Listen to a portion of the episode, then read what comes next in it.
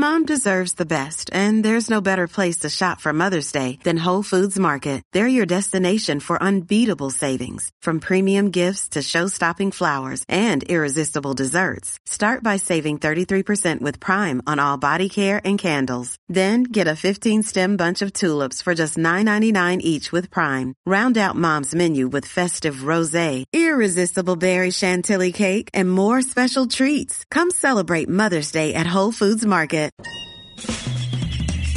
This is The Other Side of Midnight with Frank Morano. Been running a strange program, y'all. Talk Radio 77 WABC. Now, here's Frank Morano.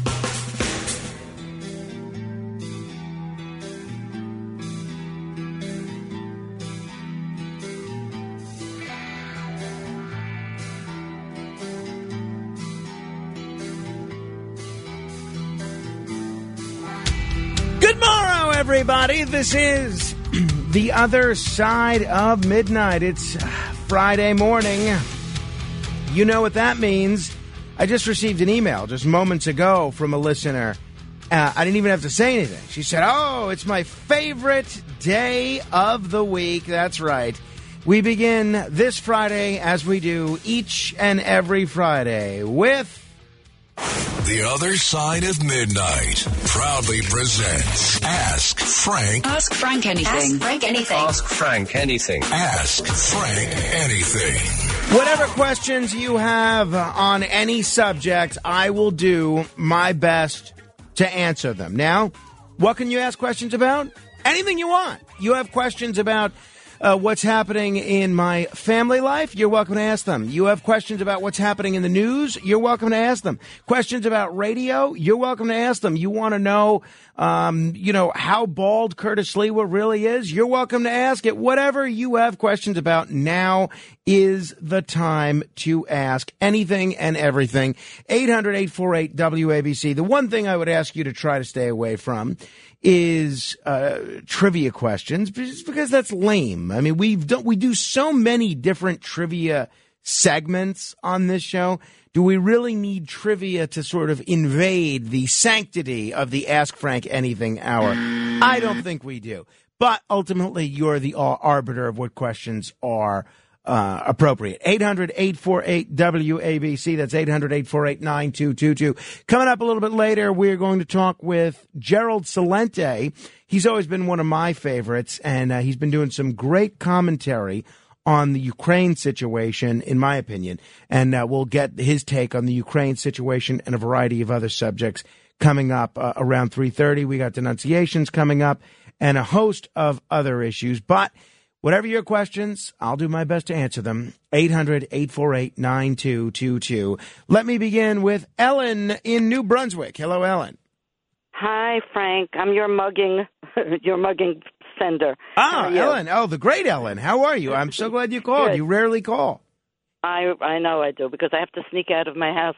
My husband's a light sleeper. I'm sitting in the garage. Well, it beats sneaking out of your house away from your husband to have an affair, I guess, right? There are worse things. Yeah, I guess so. Yeah. Anyway, um, I just want to tell you, since we rarely talk, how wonderful you know how great I think you are.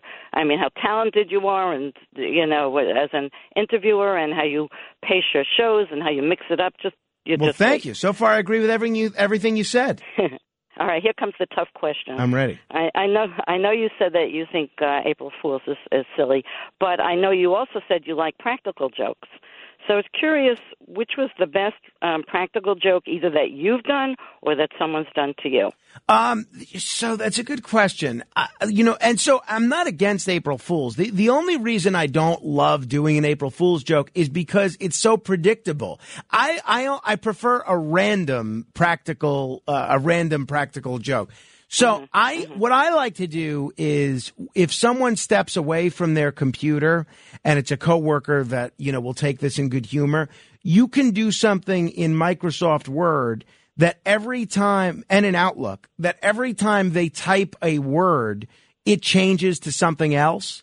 So mm-hmm. I, I had a coworker named Darren and I changed about 30 or 40 common words um, to that to, to silly words and and he it was driving him crazy so i think that was a lot of fun it's also fun sometimes to um change the speed of someone's mouse which is which is kind of neat. So uh, that stands out. Um, in terms of practical jokes that people have done to me, I really um, I don't know. The one that I mentioned uh, yesterday, where uh, somebody told me that I wasn't getting paid uh, because I didn't. Oh, that one. Yeah, Yeah, uh, yeah. that that's the only one that immediately comes to mind. Okay, thank you. Thank you, Ellen. 800 848 9222. That's 1 800 848 WABC. Eddie is in New Jersey. Hello, Eddie. Hi, Frank. Hi. Um, putting aside all any prejudice you might have uh, to uh, Andrew Giuliani or any, anyone else, um, could you list for me the four Republican candidates for New York governor? Which could you list them in order of the ones that you think are most able to get elected in the general primary in the general election? The the ones that are best suited for the, the most electable Republicans. Yeah, and, and meaning in statewide in the general election. Yeah. Uh, I would say I would say uh, number one Harry Wilson, uh, probably uh, probably number two Andrew Giuliani, number three Lee Zeldin, and number four Rob Astorino. Can I put in my two cents? Yeah, sure. Yeah, because I would have thought that Giuliani, just by virtue of his last name, is the least electable. All right. Well, you know that's not been my experience in terms of talking with rank and file uh, New Yorkers anecdotally. Now he does have some Trump baggage and uh, Giuliani baggage, as Lee Zeldin does on the Trump front, but. Because Andrew doesn't have a voting record since he's not been in Congress, they can't hang a lot of the crazy votes that Lee Zeldin. When I say crazy, I mean crazy in the eyes of uh, a standard Democratic New York voter. They can't hang those votes that Lee has made around Andrew Giuliani. He could say, "Oh, well, I wouldn't have done that," whereas Lee can't because he's voted for those certain things. So, uh, but I think it's comparable. I think it's go- look, it's going to be a long shot to have a Republican elected to statewide office, no matter what. And what do you think about Curtis Sliwa? He was saying recently that he thinks uh, Cuomo might run as an independent. You know, um, Curtis and I have been talking about this a little bit off the air too. Um, well, first of all, I'm not convinced that he doesn't still run as a Democrat. He's got eight days to uh, circulate petitions and jump into the uh, to the governor's race as a Democrat. The, it, you know, Cuomo himself, when he was governor, made it so much more difficult to run as an independent candidate. So it's almost it, it's almost just desserts that he would then have to play by the rules that he himself signed into law. But um, for instance, you need to get fifteen thousand signatures to run as a Democrat, which is tough. Eighty thousand signatures to run as an independent, which nobody has ever Well, yeah. done uh, and got gotten that many signatures. But he'll have a lot more time. If he wants to run as a Democrat, he only has about a week left. Right. Well, he he'll have the same amount of t- he'll have about about forty days to get forty thousand signatures. I uh, I also don't know if Andrew is willing to burn that bridge forever with the Democratic Party. I mean, part of me would love to see it happen, but um, I'm skeptical. Uh, I'm skeptical, Eddie. We'll see. We'll we'll know whether he's running as a Democrat within the next nine days, and then the big question mark will be um, whether or not he jumps into the race as an independent. We'll see. Nine two two two. Uh, Pete's in Piscataway. It's that away. Hello, Pete. Hi, Frank. Uh, were you ever a fan of the 1960s series uh, Lost in Space? I, I liked it, but I was much more of a, a Star Trek guy. I, I watched it. I mean, I love, um, you know, I like that robot. Um, I like the the actor that played uh, Doctor Smith on uh, on that show. He was also on Battle. Yeah, Jonathan Harris. He was also on Battlestar Galactica. Um, uh, but um, yeah, I liked it. It wasn't my favorite show. It wasn't my favorite science fiction show, not by a country mile. But I did like that robot. Well, the first two seasons, the first season was pretty good. Then it got silly when Batman came out. Yeah, I, I found like I, I found the whole series, and I, again, I, have a. Def- it's been a while since I watched the show. I'd have a tough time delineating which episodes were from the first season and which were from the subsequent seasons. I thought it was fun. Look, when you're a kid, there are three or four channels, so you got to watch what's on. And Lost in Space was better than a lot of other stuff, but um, I uh, it was was never one of my favorites. Uh, thank you, Pete. Oh, by the way. I want to mention um, we are going to try and give away two prizes to uh, the people that come up with the best questions this hour, as selected by Matt Blaze and Philippe. And I have to give Philippe credit. Uh, I'm really to, I'm, you know, obviously I miss Molly, but I'm really to miss Philippe uh, next week. He has done a tremendous job over the course of the last two weeks filling in for uh, for Molly. So uh, I'm sure now that I said that he'll do something to alter my opinion of his performance within the next four hours. But he has been uh, just uh, tremendous, honestly, in the last two weeks. So my thanks publicly to Philip, and uh, wow. he's done, done just a great job. Uh, but we're going to give away two prizes. We're going to give away uh, to the two people that come up with the best question. Number one, we're going to give away a The Other Side of Midnight cap. Number two, we're going to give you tickets to see either Tommy James and the Shondells or uh, the Rascals and uh, and Micky Dolenz of the Monkees at the Palladium Times Square. Uh, the winners will be selected by Matt Blaze, Philippe, and occasionally Alex Bernard. 800 848 9222. That's 1 800 848 WABC. Gino is in Brooklyn. Hello, Gino. Hello, sir. My question is, why do you think the suits at Big Apple are uh, forcing all you guys to do podcasts? And how long do you think people have interest in Curtis's podcast with this kid? Well, it's Red Apple, uh, not Big oh, Apple. Sorry. That's okay. Sorry, I'm sorry. Um, well, I think because uh, you know, I think the thinking is that more and more uh, radio, more and more listening is moving to the on-demand listening and less into the live live uh, listening realm.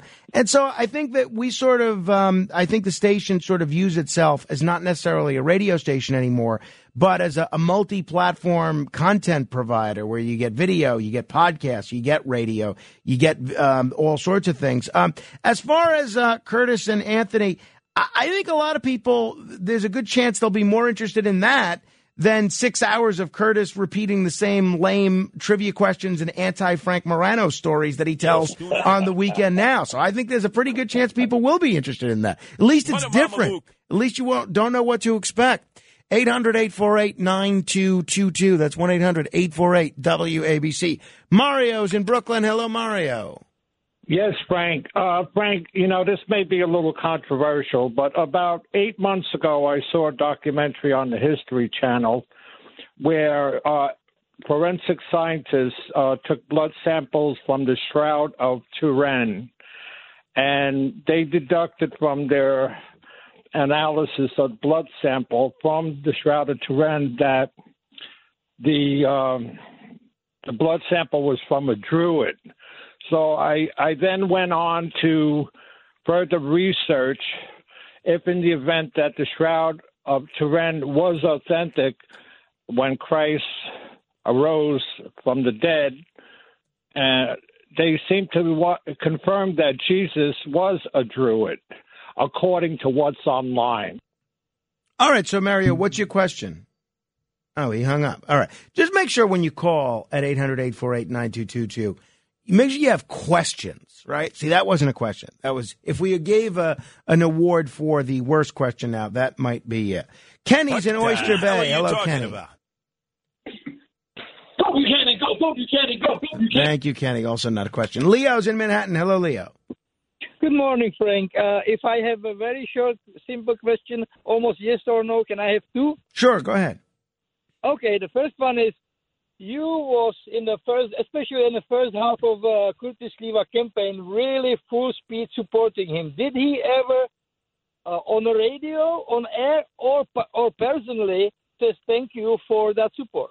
Um. Second question. Second question is, especially when it was your paternal leave, he was really crushing you, but he was crushing also audience. I know that you don't really mind. You says uh, this is the way we're dealing between each other. I don't mind the insults, but he keep keep uh, calling your audience idiots, and and uh, and uh, it's just so many times I heard him talk about your audience, your callers, as people who are somehow below his callers and um, who are stupid and so. on. Did you ever attempted to stand up for your audience, or are you planning that? Uh, uh, Leo, I, I don't take it seriously, honestly. I, to me, it's just bravado. I mean, it's just it's all, oh, we're going to beat the other team. You know, we're the best. Those guys are all lame. I don't take any of it seriously. I don't think Curtis really feels that way about the audience because um, he he the same people are listening to him. So no, I don't buy. I don't. I've never brought that up with him at all. Curtis has thanked me for my early help with his campaign privately many times. I do wish on primary night, while he was running through his massive list of thank yous, he would have included a thank you to the first county to endorse him, the Staten Island Republican Party, which kind of gave life to his whole candidacy. Never got a thank you uh, for uh, in in his public remarks when he was on TV and everyone was watching. I think that would have been a nice thing. I think he would if he would have thanked the Staten Island Republican Party generally and uh, specifically Vinny Ignizio, who was sort of the the guy that was led the charge to get him the Staten Island endorsement, which then led to him getting the signatures to be on the ballot, and then led to him winning the primary. So I do wish he had done a more public thank you to both the Staten Island Republican Party and um, and Vinny Ignizio. Mike is in Jer- New Jersey. Hello, Mike. Good morning, Frank. Frank, I, I just first like would like to thank you for uh, uh, putting on a great show. Thank you. And, and allowing uh, me to participate on occasion. Mm-hmm. It's, it's it's a lot of fun. So anyway, my question is this: You're on the island, stranded for a little while. You're going to take an apple or an orange? Well, you know, it's funny. I'm considering eating citrus tomorrow because I love citrus, but um, I haven't been eating it because I've been trying to, they warned me against caffeine and citrus in addition to alcohol to avoid acid reflux. So, um, all things being equal, if I am still feeling as good as I do now, I would take the orange. I, I prefer marginally the orange. Um, and you won't get you won't get scurvy. That's a good thing. Exactly. So I got a couple more. They're quick though. Right. Right, female companionship. Mhm. Um, Jennifer Lawrence or Ana de Armas. I, I'm not even sure who the second person is, so I'll say Jennifer Lawrence. Okay, male companionship. Ralph Nader or um, Alan Dershowitz. Ralph Nader. And a TV or a radio. Radio. Come on. I know. I knew you were going to say that. My choice that? too. Thank you. Thank you, Mike. 800 848 WABC. Hudson is in the Boogie Down Bronx. Hello, Hudson. Hey, what's going on, brother? Hey, Hudson, what's your question?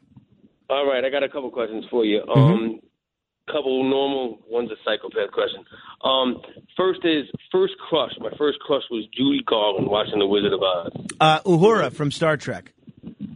Or from Star Trek. Such Nichelle Nichols. love. Yes.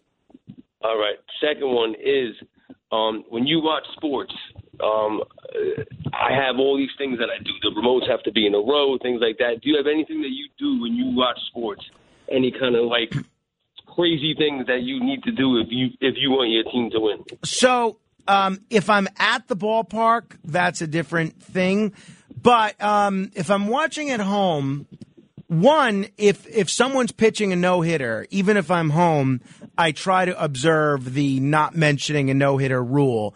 Also, um, I'm trying to think what else I do. Uh, beyond that, no, I don't have any many any many rituals in terms of watching. When I'm playing sports, I have every superstitious ritual you could be. I don't step on the foul line. Uh, I'm never walking on grass. I'm always running. I, I have every superstition you can imagine. But uh, I'm, as a fan watching, other than not mentioning a no hitter, I don't think there's many others that I keep in place. Okay, all right. And then two more, one quick one, and then the psychopath question. The first, Ready, The, yep. the first one is um, the the question of sports. If you can hit everything in the sport, you know, a, a, a game winning three pointer, a walk off home run, a game winning touchdown, a, a, a last second goal in hockey, what would you do? Oh, it would be a, a game winning grand slam, no doubt about it. Absolutely. All right. And then the psychopath question. So I have a song in my head at all times. It's a default song. The what Um, song? A, I have a default song in my head Uh-huh. at all times. So let's, let's just say I haven't heard this song in a long time, and I'm just in my car, I'm walking, I haven't heard any music. There's always a song in my head, and if I haven't heard anything wow, there's always a default song that it just goes to. Do you have a default song that's always in your You head? know, Hudson, that's a great question. And I, if you would have asked me four months ago, I would have said the answer is probably no. There's a lot of songs that get stuck in my head randomly. But I've noticed that when I, um, when I'm sing when I'm holding my son and I try to uh, sing to him to you know calm him down or make him laugh or something, I'm I my default is always the same song. And it is from the most obscure thing in the world. Now, I'm going to tell you what it's from before I uh, I play you a portion of the song. So uh, years ago, nobody remembers this. Nobody remembers this. But years ago, there was a uh, an American Express commercial with Jerry Seinfeld, where um, he's in the American Express commercial with Superman. It's a 30 second spot. It was very funny. I think it aired during the Super Bowl. And then the commercial was so popular. And the commercial was so popular that they actually did a series of webisodes featuring, I mean, they were all basically five minute commercials for American Express. And this is more, this is 23 years ago, 24 years ago. It was called, and you could see them on YouTube, they're hysterical. The Adventures of Seinfeld and Superman. And one of the I remember. you remember it. So one of the Yeah, subplots in this in this episode is Superman keeps wanting to go see this lame Broadway mu- uh, musical called Oh Yes Wyoming. And the end of one of the episodes has them going to see Oh Yes Wyoming, and you hear um, those guys, you hear the cast of this fictitious show singing this song. Oh, yes, Wyoming. With the trees and the horses and the rocks and the sheep. Oh, yes, I'm going. To the plains and the trails and the streams and the hills. Oh no, Nebraska. Is there a duller place? I'll ask ya. So um, that that that song is perpetually in my head, and whenever I sing to my son, um, I always sing "Oh Yes, Wyoming" from this obscure American Express um, web commercial. Frank, it makes me happy to know that this, that you're just as crazy as me, man. I love you, man. Have a good night, brother. Thank you. Uh, 800 848 9222. Uh, Got an email question here. As you studied journalism, you may be familiar with confidential sources. Has a source of information or correspondent ever asked you to keep something to yourself that you didn't? How would you react if you found out harm came to the same person? No, I don't believe. Uh, I don't believe I ever have revealed a, a confidential source at all. Rick is in Coney Island. Hello, Rick. Good morning, Frank. I just Morning. want to say I appreciate appreciate you as a as a radio host. I, I really do. Thank you. Um, your your thought process, you're articulate. You're you're just a pleasure to listen to. That's very kind of you. Thank you. Yeah, yeah. Um, first question: Do you think that uh, that Mark Simone will ever cross over to WABC again? You know, I could see it actually. He's got a very I good. know he's tight with. yeah, with, I mean that that's uh Yeah. and look, um that's the only show that's really really beating um the shows on our station. You know, I'm you know crushing WOR. Oh yeah, I'm a big Mark Simone fan. Yeah, so uh, yeah. and so uh, I could ac- absolutely see it happening. I don't know what the terms of Mark's contract are over at WR, uh, and I, I certainly can't speak for him, but uh, I wouldn't be surprised if that did happen one day. I just know for years I've always seen him with uh, John Katz and Yeah, they're they're very good friends. They about, socialize you know? regularly. Yeah, yeah. And uh, my other question was, how come they don't uh, really promote the the Mark Levin being on the station? Well, I think they do promote Levin. I mean, it- certainly his numbers are, are terrific.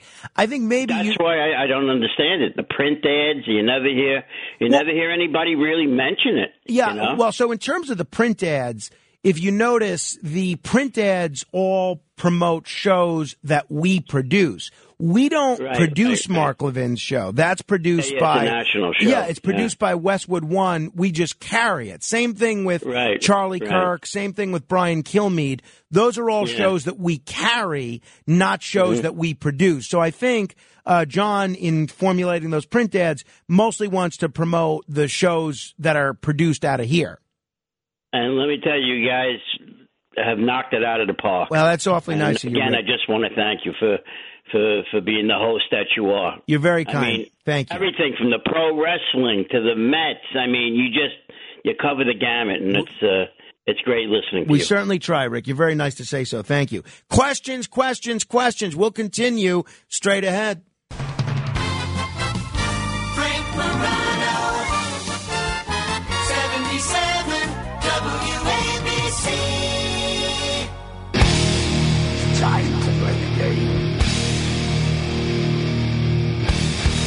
Time to play the game.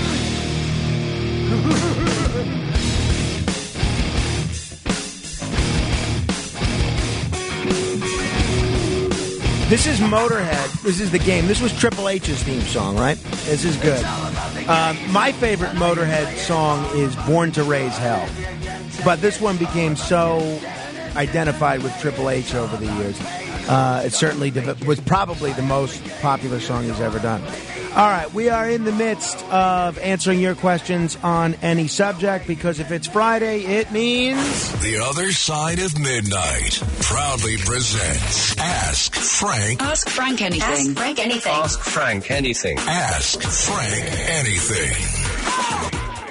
Larry is in Brooklyn. Hello, Larry. Hi, Frank. Uh, when Hugh Carey got elected governor in, in 1974, I thought he was going to be elected president, but uh, Jimmy Carter uh, beat Gerald Ford in 76, and that prevented it. If Carter hadn't beaten Gerald Ford, do you agree with me that Hugh Carey really had the best chance to be elected president in 1980? I, I think it's impossible to to say uh, because look, if if Carter had won, had not won in '76, then um, we don't know what kind of condition the country would have been in. If the, if Ford had won, let's say, let's say the country was in a similar state of malaise. Let's say inflation was still out of control. Then you might have seen the same backlash against Republicans that year that you saw against Democrats. So I think it all depends on. Um, eh, there are too many factors uh, for me to say that. I was basing it on his public personality. He seemed like a, a very um, likable person. Uh, you know, a vote getter. A, a terrific governor. I I, uh, I take his tunnel regularly, and yeah, I mean uh, a, a proven vote getter here in New York State. That's for sure. Uh, 800-848-9222. Charles is in Queens. Hello, Charles. Yeah, hi, hi. Hi, Uh, My question is, if a genie, you know, comes out of a bottle and you have a choice uh, of a wish, would would become reality. So choices would be like, would you want to be a phenomenal athlete? And if an athlete, would it be like Michael Jordan in basketball or Brady, what particular sport? Or a singer? Would it be Elvis Presley, Dean Martin type, or uh, opera? But you also have a choice to become world famous by by, by doing a, an hero, an heroic act. Like let's say you know there's a bus about to go into a ravine, and you risk your life. You go stand right in front, and you stop the bus, and you become world famous. Out of all these choices, what would you pick? Well, so I get those three. I get athlete, singer, or heroic. No, no. Any other talent that you that you don't already possess. Any you big talent and be Uh, it would be. I would much like Solomon. I would wish for um, infinite wisdom or eternal wisdom. Uh, that was that is That's the one. That is the one. Uh, ever since I first read the Old Testament, that I've always said, if I'm ever presented with an opportunity for wishes, and whenever I make a wish um, with a coin in a fountain or something, that's always my wish. It's uh, Do you it's wisdom. think? Do you think in terms of if if you have to solve a problem, what would Solomon, King Solomon, uh, do? Oftentimes, oftentimes, but I mostly think of Solomon when it comes to making wishes. 800 848 WABC. Neil is on Staten Island. Hello, Neil. Hey, Frank. Uh, I heard on the news tonight that they're changing the name of a street in Malverne uh, because some high school kids did some research and they found the person who was named after was in the Klan in the 1920s. So uh, there's a chance that I'm going to be seeing the mayor in a couple of months. And I wanted to float by him, changing the name of Hylan Boulevard to Frank Morano Boulevard. now, if I do that, Frank, am I going to look like a fool with Yes. some high school kid Yes. does a uh, a deep dive into your history and comes up with something that's going to make me look like an Uh, idiot? probably, probably. I may do something over the next three and a half hours that may with may cause my candidacy for that street to be withdrawn. Leave Hylan as it is, Neil. That's my advice. I'm, I'm still going to ask him, Frank, what he is. Uh, I'm also going to ask him to come on your show. Yeah, well, there you go. Well, he might come on. You know, he I, I'm pretty friendly with his deputy press secretary. We'll see. Uh, who knows? Thank you. 800-848-9222. Uh, Frank's in Queens. Hello, Frank. Hey, Frank. Uh, I'm going to be 50 years old in June, and I've been keeping a diary since 10th grade in 1988. And I'm wondering if you keep a diary, and if you do, has your life turned out the way you thought it would? You know, um, there have been different times. I never, as a child, kept much of a diary. Don't believe, um, but uh, from the time I was twenty, uh, there have been different times. Well, maybe a little younger than that. Um, maybe late teens. There have been different times in my life where I would be very fastidious with keeping a journal, and then I would kind of not. Uh, then for a while, I um, I was keeping a diary uh, daily, and um, and I found it very helpful in many dis- different respects. But I I stopped because honestly, the two roles that that diary was filling in my own life. Uh, one, having a confidant that I could just tell anything to, and two, having a way to chronicle all my adventures and my stories those two itches have sort of been scratched from meeting my wife because I tell her everything now, and two, uh, having this radio show because now I use this radio show to chronicle all my adventures of what I do every day. So I kind of treat this radio show in some respects as an audio diary. But um, I, I've, I, I, if I didn't have this radio show, or if my wife uh, uh, threw me out of the house or something, then I would probably go back to journaling. Very cool. One quick question as well. Whatever happened to Steve Malzberg? Um, you know, he was on RT uh, doing a show. Uh, Frank hung up. He was doing a show called Eat the Press. I don't know. I know that RT is no longer on uh, television in America. I know they're still on the internet. I'm not sure if Steve is still doing his show. Uh, in fact, I'm probably due to reach out to Steve. I'll, I'll ask him. I've invited Steve on this show many times, and uh, he declined without providing a reason. Uh, so I don't know what his story is. 800 848 9222. Mike is in St. James. Hello, Mike. Hi, Frank. Uh, quick, two quick ones. How do the rating shows know how many listeners you have at one time? So I, I, I've answered this a few times before, so I'm going to I'm going to answer this very quickly. Okay, so the the the company that measures ratings is called Nielsen. Nielsen selects a maybe 1500 people in the New York area to represent all 12 million or so radio listeners. So those 1500 people are representative of all the radio listeners in a given metro area. So um, whatever those 1500 people listen to, they extrapolate the numbers that all of the radio shows are doing. Now it's a, it's it's not a perfect system because if you're on an elevator or you're stuck in a lobby or something and they have the radio on, it'll automatically pick up that's what you're listening to uh, because it's monitored on something called these PPM devices. But it's a lot better than the old method, the diary method. That's for sure. Very good. Uh, one more. Uh, if the Republicans happen to take both houses in November, can't Biden veto whatever steps they take to improve things? Yes, I mean we'll have gridlock uh, the same way we did when it was um, when it was Trump and two Democratic houses and uh, and a Democratic House. Now, hopefully, and I have no confidence that this is going to happen. Hopefully, uh, we'll see more of a relationship like with Bill Clinton and when the Republicans controlled the Congress with Newt Gingrich and Bob Dole, whereas they fought like cats and dogs in public, but behind the scenes, they worked out their differences policy wise. Unfortunately, Washington is so polarized these days. I have no confidence that that would uh, that that would happen. But uh, yes, you're right. We'd see gridlock. Now, what we'd also see, bet your bottom dollar, is if there's a, a Republican majority in both houses. And I said this when Trump was impeached.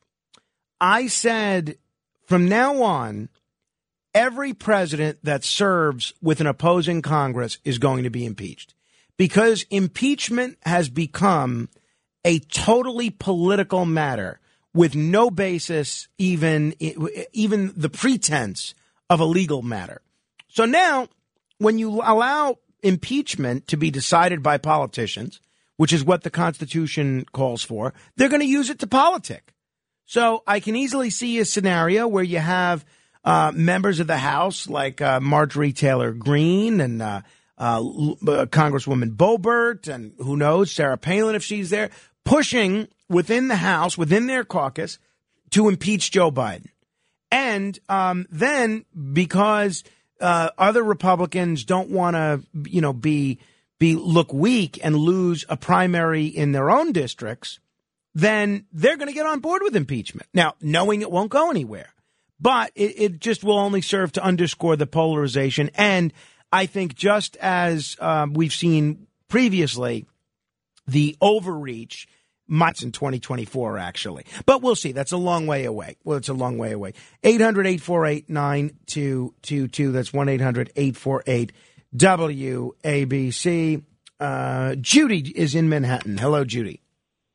Uh, yes, sir. Uh, good morning. Morning. Uh, would you have a checklist of uh, questions that might be asked of candidate Jackson that haven't been asked yet? Uh, especially maybe one about uh, Sharia law in Minneapolis that uh, uh, seems maybe considered. Uh, yeah, I mean, the problem with that, Judy, is uh, there's a lot of things, there's a lot of issues I'd like to raise uh, because these Supreme Court justices ultimately are the arbiters, unfortunately, in spite of what Judge Jackson said in her testimony, and she was completely disingenuous in what she said. These these judges, these justices now do make law, even though Judge Jackson says that they don't. They do. And um, unfortunately, these hearings have become an exercise in the Supreme Court candidates not answering any questions. So I think the Sharia law question is a fine one. She won't answer it. I think uh, questions that Ralph Nader wrote a question about corporate power. Um, she won't answer those. Nobody would because now it's all about I'm not going to answer because that's an issue that might come before the court, um, and it could become come before the court. But that's precisely why I want to know what your opinions are about it. I'd love to know her opinions on uh, different ballot access laws. I think New York, uh, America, has some of the most draconian ballot access laws in the whole world. And um, I would love to see some judges and justices answer some questions about whether that's appropriate or not. And, uh, you know, they, nobody asked them, but even if they did ask them, they wouldn't answer because of how these hearings are these days. 800 848 WABC. That's 800 848 9222. Wayne is in Brooklyn. Hello, Wayne. How you doing, Frank? Well, thank you. So I appreciate your eclectic taste in music, and it occurred to me. I hope it hasn't been asked before, but if you could list, attend any concert, be it a soloist or a band or symphony in the history of the world, who would it be, and where would it be? Ooh, that's a good one. Um, a hit in the history of the world. Um, so, uh, I, you know, I really regret that Frank Sinatra lived during my lifetime and I, I never got to see him perform in person. So I think it would probably be, uh, Frank Sinatra and I think it would be at at the Sands in Las Vegas, uh, maybe with the Rat Pack. They did a um, they did basically two weeks out in Vegas where you'd have uh, Frank Sinatra, Dean Martin, Sammy Davis Jr. and uh, and th- this was while they were filming Ocean's Eleven, I believe. They performed at the Sands. It would probably be Sinatra at the Sands. And in his and in his prime, what what time period of his career? That was that was in the uh, that was in the late fifties, early sixties. So that would be uh, right around then. Good question, though, great. Wayne. Thank you. 800-848 WABC. Alfredo is in Newark. Hello, Alfredo. Yes, Frank. How are you? Good. Thanks. Uh, I just wonder how, if you prepare before when you interview people, or uh, you read before, or uh, you make the questions already, or you just have the question Uh, well, uh, that's a great question. So, uh, ninety percent of the time, I don't write out questions. I do write out notes of subjects that I want to make sure that I remember to raise with them. But, uh, and I learned a lot of this from John Gambling, actually.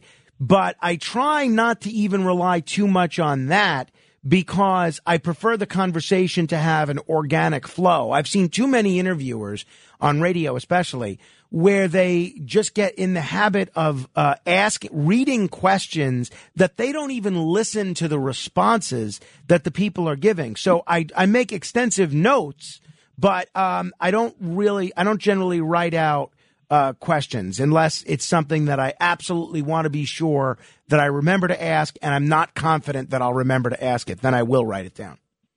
Okay, I want to congratulate you because every time you interview people, they always say like, uh, "That's a great question." You know, I like that. Well, thank you. And you know what? Uh, I, everyone's so nice to give me, even my detractors who call Curtis. Um, they are always complimentary of the uh, the interviews, and I'll be honest, Alfredo. I was re-listening to some of my interviews recently that got particularly high marks from people, and the uh, there's no great science to it. Honestly, the only two things that I do are one, I try to ask questions that I'm genuinely curious about, and number two, I'm quiet. I actually let them answer the question uh, without interrupting them uh, because I want to hear their answer. Uh, so I think w- most of what I do during an interview is not speak if you listen, but I appreciate the compliment, Alfredo. Thank you. Al's in Manhattan. Hello, Al. Hey, good morning. Uh, that's 100% the biggest key with you, uh, that you let them explain it without, without interrupting. And that's very hard for people to do. And uh, you make them the star. Very important. Listen, we couldn't get Frank Sinatra for you. What about Joe Piscopo outside the Tick Tock diner? well, I've had the good fortune of seeing Joe perform a number of times, and he is a terrific performer, no doubt about it. Oh, yeah. Yeah, my question was this. You're down in AC.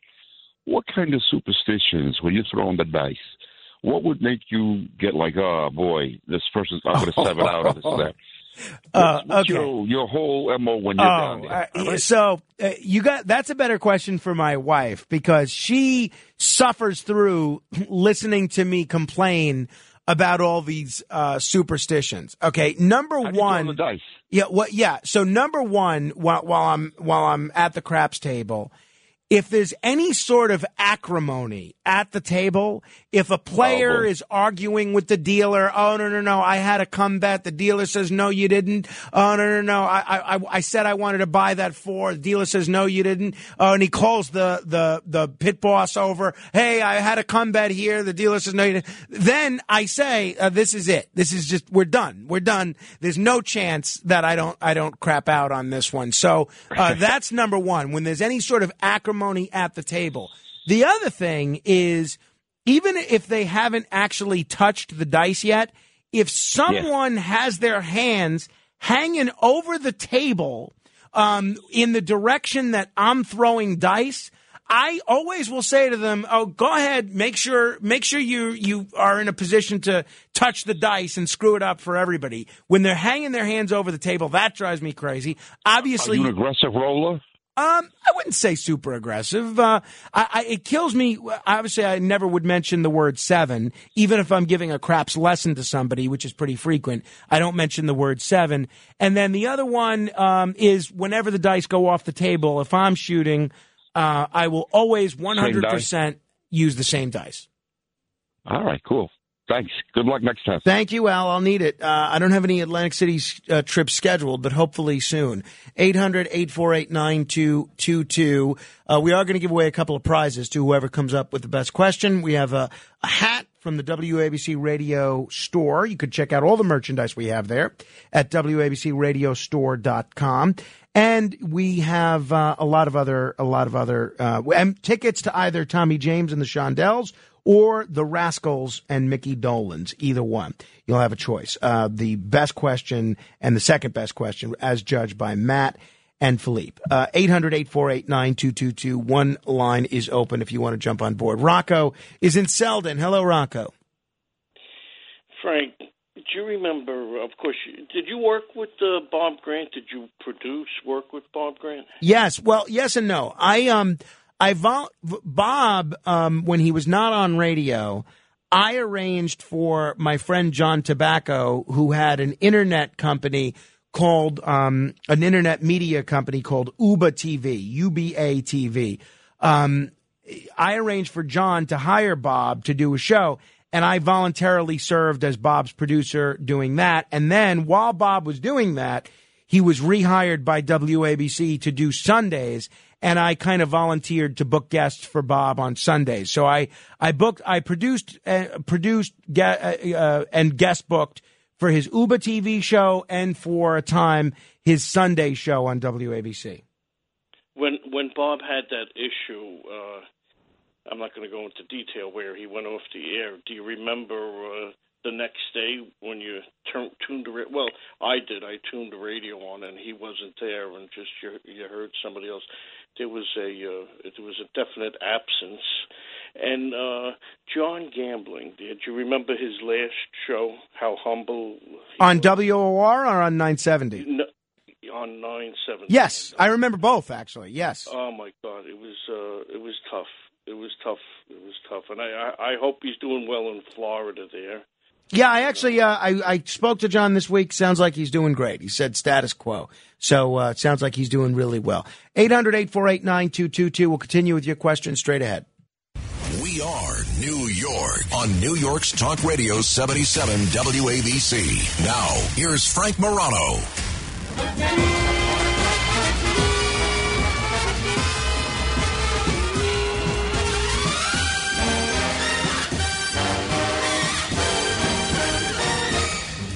Hear my voice where you are.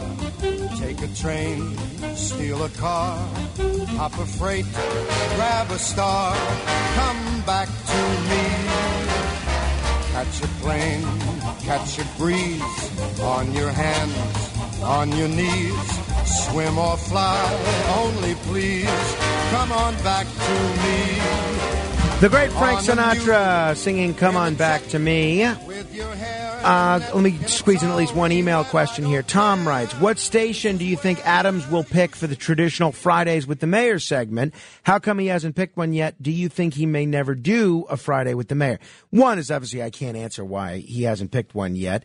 I I think that Friday with the Mayor was something that really um, Giuliani and then his weekly uh, meet the mayor Uh, because he Giuliani when he was mayor did Fridays on this station, and then he also did a monthly meet the mayor, which I think might have been even two hours on 880. Both were very good. He was a very good talk show host even back then. And then Bloomberg continued it. De Blasio, remember, he was elected in 2013 and he didn't take office till January 2014. He didn't start doing those Fridays with the mayor until about 2016. So he went the whole first two years of his mayoralty without taking, without doing that. So it's not as if every mayor has always done it. Um, De Blasio did end up doing it on WNYC with, with Brian Lehrer, and he did a weekly uh, sit down with Errol Louis on New York One as well. I'm not sure. I, I, my guess is uh, Adams is kind of sort of just getting his sea legs and everything and uh, figuring out what's what before working on a regular media strategy. And look, when you're the mayor, as he's shown, he was at a press conference a couple hours ago. When you're the mayor and you actually show up places, unlike the previous mayor, you make news wherever you show up. You don't necessarily need to do it on uh, on radio. I hope he does do it. Um, and I don't know what station. I mean, he's got a good relationship with John Catsimatidis. I'd love to see him do it on this station. Got a good relationship with uh, Rita Cosby. I think he's got a decent relationship with uh, with Dominic Carter. Uh, I don't know. I don't know what station he would pick. I don't know. Maybe he would. Uh, I don't know. No idea. Quite honestly, it's all a guess. But uh, remember, De Blasio, he went two years without picking one, so it's very possible that uh, that he may not pick one for a while. So we'll see. Mike's in New Rochelle. Hello, Mike. Good morning, Frank. Morning. Here's a, a two part question, kind of. Uh, as far as ratings go, I'm interested in the analytics of your show. Is there a particular hour during the week where your ratings are higher than the others, or is it steady and consistent Well, in- all week long? In terms of share, which is the percentage of people listening, it's pretty uh, consistent all all every hour. In terms of cume, which is the raw number of people listening the most people tend to be listening in the four o'clock hour, which stands to reason because that's when most people are awake. Okay, and part two, if there was one hour that every person, broadcaster, and radio would dread getting stuck with during the week, which hour would that be? Wait, one. G- give me the question again. Uh, I'm not sure I understand it. If you were a broadcaster, a DJ, anybody that wanted their voice to be heard on the radio, what would be the one hour that you would dread getting stuck with during the course of the week? Um, well, I guess a lot of people wouldn't. I, I like overnights, but I guess a lot of people wouldn't like overnights. Uh, typical. I, I dig overnights. Yeah, Uh, same, so same. I thought I thought maybe Sunday morning at like five o'clock to six o'clock would be like the most you know off peak hour in radio. Yeah, and I, I don't know. I, you know, I've done that shift, and I had a lot of listeners at that time, to be honest. 800-848-9222. Let's squeeze in at least two more before we get in the, um, but we make a pick for best, uh, best question. Billy's in the East Village. Hello, Billy. Yeah, hi. Um, you were talking about it before, the robot from Lost in Space. What movie was he introduced in? Uh, I don't know. Was it Forbidden Planet?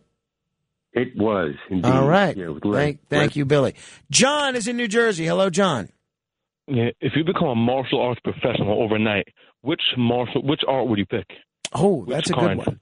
Um, I guess uh, I don't know. I guess I would pick uh, jujitsu because my friend King Henry is into jujitsu and his kids are into it, and he's always talking about it with so much passion and everything. And it sounds like it's not only a great way for self defense, but it sounds like it's a great way to stay in shape. I'm sure that is true of, of the other martial arts as well, but. Since I have a friend who's really into it, it would be fun to do jujitsu stuff with him. So I'd probably pick jujitsu for social Can I reasons. ask one more? Can Yeah, ask re- real quick. question? Yeah, real quick. How do you how do you deal with the callers that call in the next hour and ask questions when you say not to? In the next hour, you mean? Yeah. Uh, on different hours, I'm listening. I just hear calls asking random questions. You do it like within the next hour. Yeah. After this hour. I, I, uh, I, you know what? You deal with each each person as it comes, right? I mean, uh, you can't help but, uh, but you know, we we go to war with the army that we have, not the one that we wish we had. You do a radio show with the callers you got, rather than the ones that you wish you had. 800-848-9222. Howard's in Elmhurst. Hello, Howard. Hi, Frank. How are you? Um, I, I'm in a difficult situation. We had a sudden, we had a sudden increase in our maintenance, and we have a very high assessment. It'll be, you know, to about two thousand dollars altogether for a two. You know, it's a big apartment, and it, it's, you know, and I only, I get a, like a thirty five hundred dollar pension, and Social Security. And my question is, what would you do? How would you handle? And you know, if I, I, I don't know if I could pay all of it, but it put me in a very tight spot financially. Uh, so I, I don't, you know, I don't know where to be. What would I do if I couldn't pay my uh, property taxes? Well, no, the uh, no, I'm I'm talking about the the, the maintenance in, for your for an apartment. I, I mean, I would probably try to move to a less expensive place. But you know, I mean, uh, probably like Florida, but I I can't stand Florida. Yeah, I, I, I know it's not a position I would envy, Howard. I, again, I don't know your professional situation, but I would try to earn some more money. I wish I had a better answer then, but I mean, uh, ultimately, your choices are only earn more money or cut expenses. Jeff in Suffolk County, real quick. Real quick, Frank, how much uh, emphasis has uh, Seinfeld and Curb Your Enthusiasm had on your show? Uh, it's substantial. I mean, you know, I, I more, more than I even realize. I mean, Curtis loves to compare our show about nothing to uh, to Seinfeld, but I think it's substantial. That's the only way I could answer it. All right, uh, Matt and Philippe, have you guys collaborated? Have you come up with two winners? Yes. Who do we have? So do you want the first number one or number yeah, two? let's get number one first. The number one question went to Hudson. Hudson in the Bronx. Okay. First crush, your sports superstitions. Got it. And the default song. And number two went to Wayne in Brooklyn. About who would you see in music? All right. Well, so Wayne in Brooklyn and Hudson in the Bronx, call in, get your either your tickets uh, to Palladium Times Square or your uh, WABC cap. Uh, we'll give Hudson the first pick since he won, and uh, then and then Wayne will get whatever Hudson doesn't pick. Call back Hudson and Wayne 800-848-9222. We got a great show coming up. Gerald Celente is going to be here. Denunciations coming up and a whole lot more. Until next hour, help control the pet population. Get your dog or cat spayed or neutered. This is The Other Side of Midnight with Frank Morano. They're running a strange program, y'all. Talk Radio 77 WABC. Now, here's Frank Morano.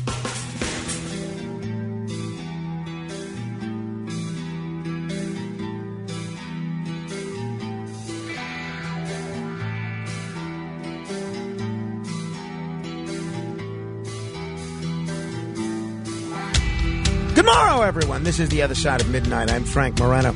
Now,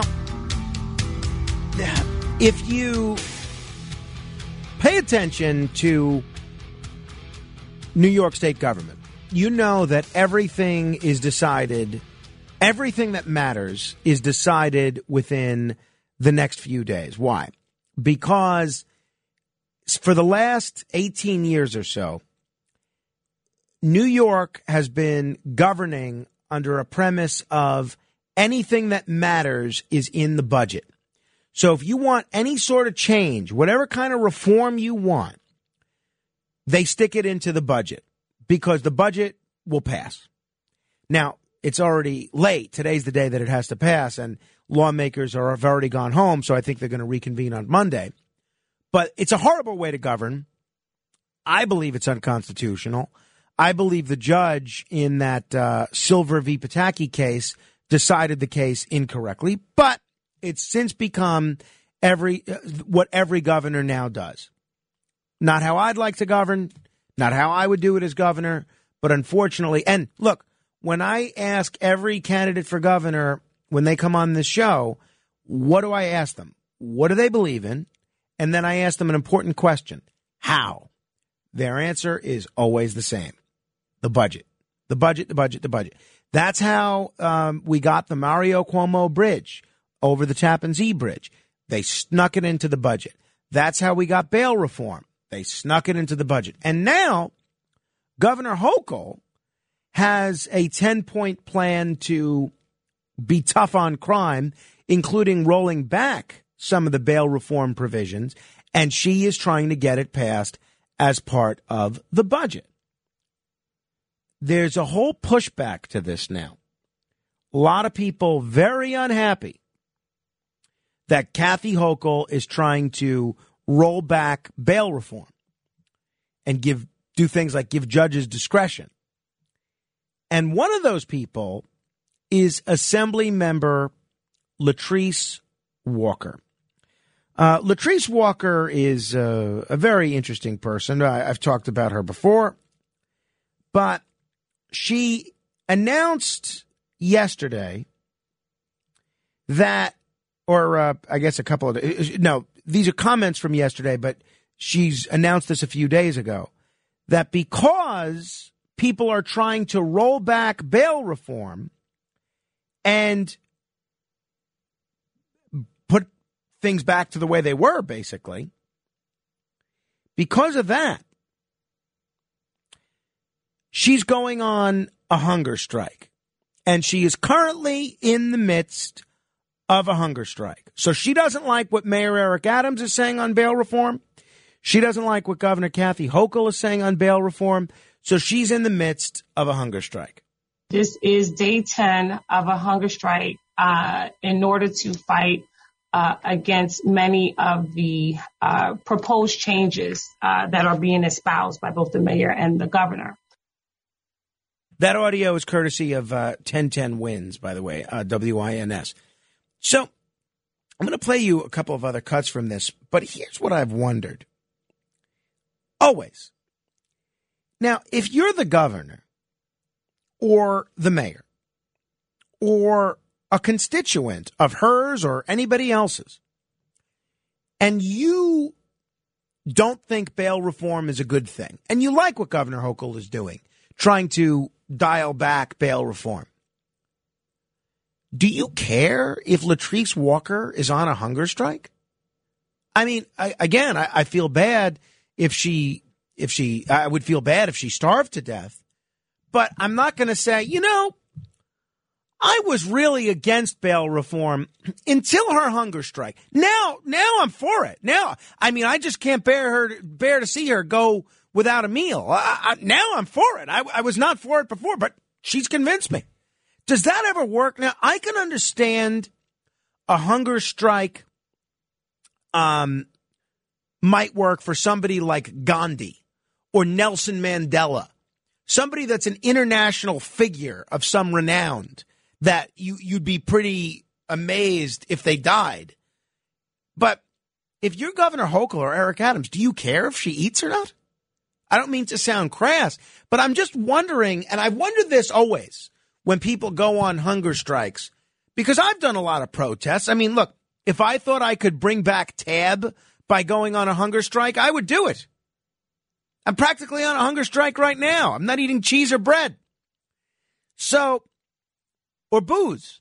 Now, who cares? Latrice Walker uh, talked about how effective bail reform has been. We have seen that bail reform has been at its best 99.999% effective. Um, and it's a it's a uh, policy that is is working.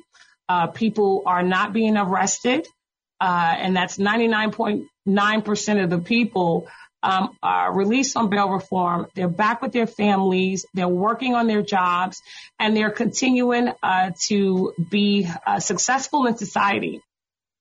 Now, uh, putting aside the fact that I disagree with her, I, I don't think uh, I think she's painting a much a rosy picture of what the status of bail reform is in New York and its effect on crime in New York. But I still don't care that she's on a hunger strike. I, I remember when Al Sharpton was arrested for protesting um, military testing in Vieques. He was imprisoned for 90 days and he went on a hunger strike. And I remember not caring then. And I said, well, oh, Al Sharpton's on a hunger strike. All right. Who are the Mets playing today? Who, I mean, does anybody care when someone else goes on a hunger strike? I mean, if it's like this former Marine that's being imprisoned in Russia, if he's on a legit, he's on a legitimate hunger strike. If he dies in Russian uh, hands, that's an international incident. I can care about him being on a, a hunger strike. But a grandstanding politician that wants to convince me how great bail reform is, it's nonsense. I, I, I don't. I don't think these hunger strikes are effective as a forms of protest or as a form of making a statement at all. Do you? 800 848 WABC. That's 800 848 9222. How long might this last, Assembly Member Latrice Walker? How long can you go on with that, Assemblywoman? How long are you are you planning to continue this? Uh, well, definitely through uh, to the to the bitter end. I, I guess I would say um, once the, we are at a pencils down moment, uh, then you know that's that signals that we are at the end of this particular fight. But even if um, uh, we may have lose or lost a few battles. I believe that we were victorious in ensuring that most of what the uh, proposals, the mayor's plan and the governor's plan, was not included uh, in the budget. It's not a part of the budgetary talk. So my question for you is, whether you agree with her or not, let's say it was a cause you did agree with. Do you think hunger strikes are at all effective? I don't. 800 848 9222. Not for a purpose like this. Um, I, I just don't get it. And you know what I learned? It's not even really a hunger strike. Now you might think, oh, she hasn't eaten for 10 days. How is she still living? Well, apparently she's been drinking liquids, taking liquids and vitamins. Now, do you think Gandhi, when he was going on hunger strikes, do you think Gandhi was was taking liquids and vitamins? Somehow I think not. And uh, Sharpton was the same thing when he was in jail. He um, he was having soup. His mother was bringing him soup. What kind of hunger strike lets you have soup? These are not hunger strikes. These are liquid fasts. People do this to diet sometimes. So, one, I don't think this is a real hunger strike. Two, I disagree with the cause. Three, she cannot eat forever, and I still agree with the governor and the mayor, not her. Four, uh, is this effective at all? Weigh in on any of that that you like. 800 848 9222. Assemblymember Walker says there are people supporting her hunger strike and there are people worried about her. People are encouraging me to continue in the fight. Uh, but of course, a number of people are very concerned about my health and, and welfare. Uh, and I appreciate that. But two days after the governor released her, uh, her 10 day, her 10 point proposal, two people died on Rikers Island pretrial. And whatever it is that I'm going through won't touch what they may have been experiencing in that moment. All and right. so these are severe, uh, consequences. Uh, and there's just too much to, um, to not take seriously. Now, she talks about what she's going through. She's not going through anything. She's making the decision to protest in this way with a liquid fast. I'm not calling it a hunger strike. It's liquid fast. 800 848 9222. Al is in Manhattan. Hello, Al. Hey, how are you? I I'm- never thought I'd get so quickly. Well, hey, I, I, can, I can put you back on hold, Al, if you like. Well, if you like, I'll stay with you. but here's the thing. I'm going to tell you a story about what you said before about the crap table. Mm-hmm. And I'm going to say, and I'm going to equate that to who cares. I'm on a crap table playing, and I'm like you. I like to play around a little bit. And a guy has a heart attack. He's laying on the floor. I'm watching everybody's reaction because I can't believe what's going on. Nobody cares. They played around him. Wait a minute, wait a minute. This act, this really happened? It happened in Atlantic City. now, I'm only telling you this story because who really cares if she eats, doesn't eat? Who is she anyway? Exactly. So thing is- Exactly. I, I think what's happening here, this might be a camouflage thing where she's actually looking to lose weight for a cause. I don't know what she looks like, but I mean, I'm here listening, taking deliveries in Manhattan right now, and it's just amazing to me when you have the inmates running the asylum, what would you wind up with. Who is this lady? What did she win by 500 votes to become a Congress lady or something? Uh, well, assembly member. No, she actually, uh, she, well, she, you know, it's a Democratic district. So she actually won pretty overwhelmingly because whoever was the Democrat was going to win overwhelmingly. Um, so, but, but, but still, who cares? Right? I mean, I don't think Governor Hochul is going to say, oh, Latrice Walker hasn't eaten in 10 days. Let me withdraw my budget proposal. I'm just, you know what? I see why people run, run away because when you have this kind of uh, nonsense going on, who's watching the who's watching the store here? Well said, Al. Thank, thank you. And look, I- and I, my question is not just about the issue of bail reform.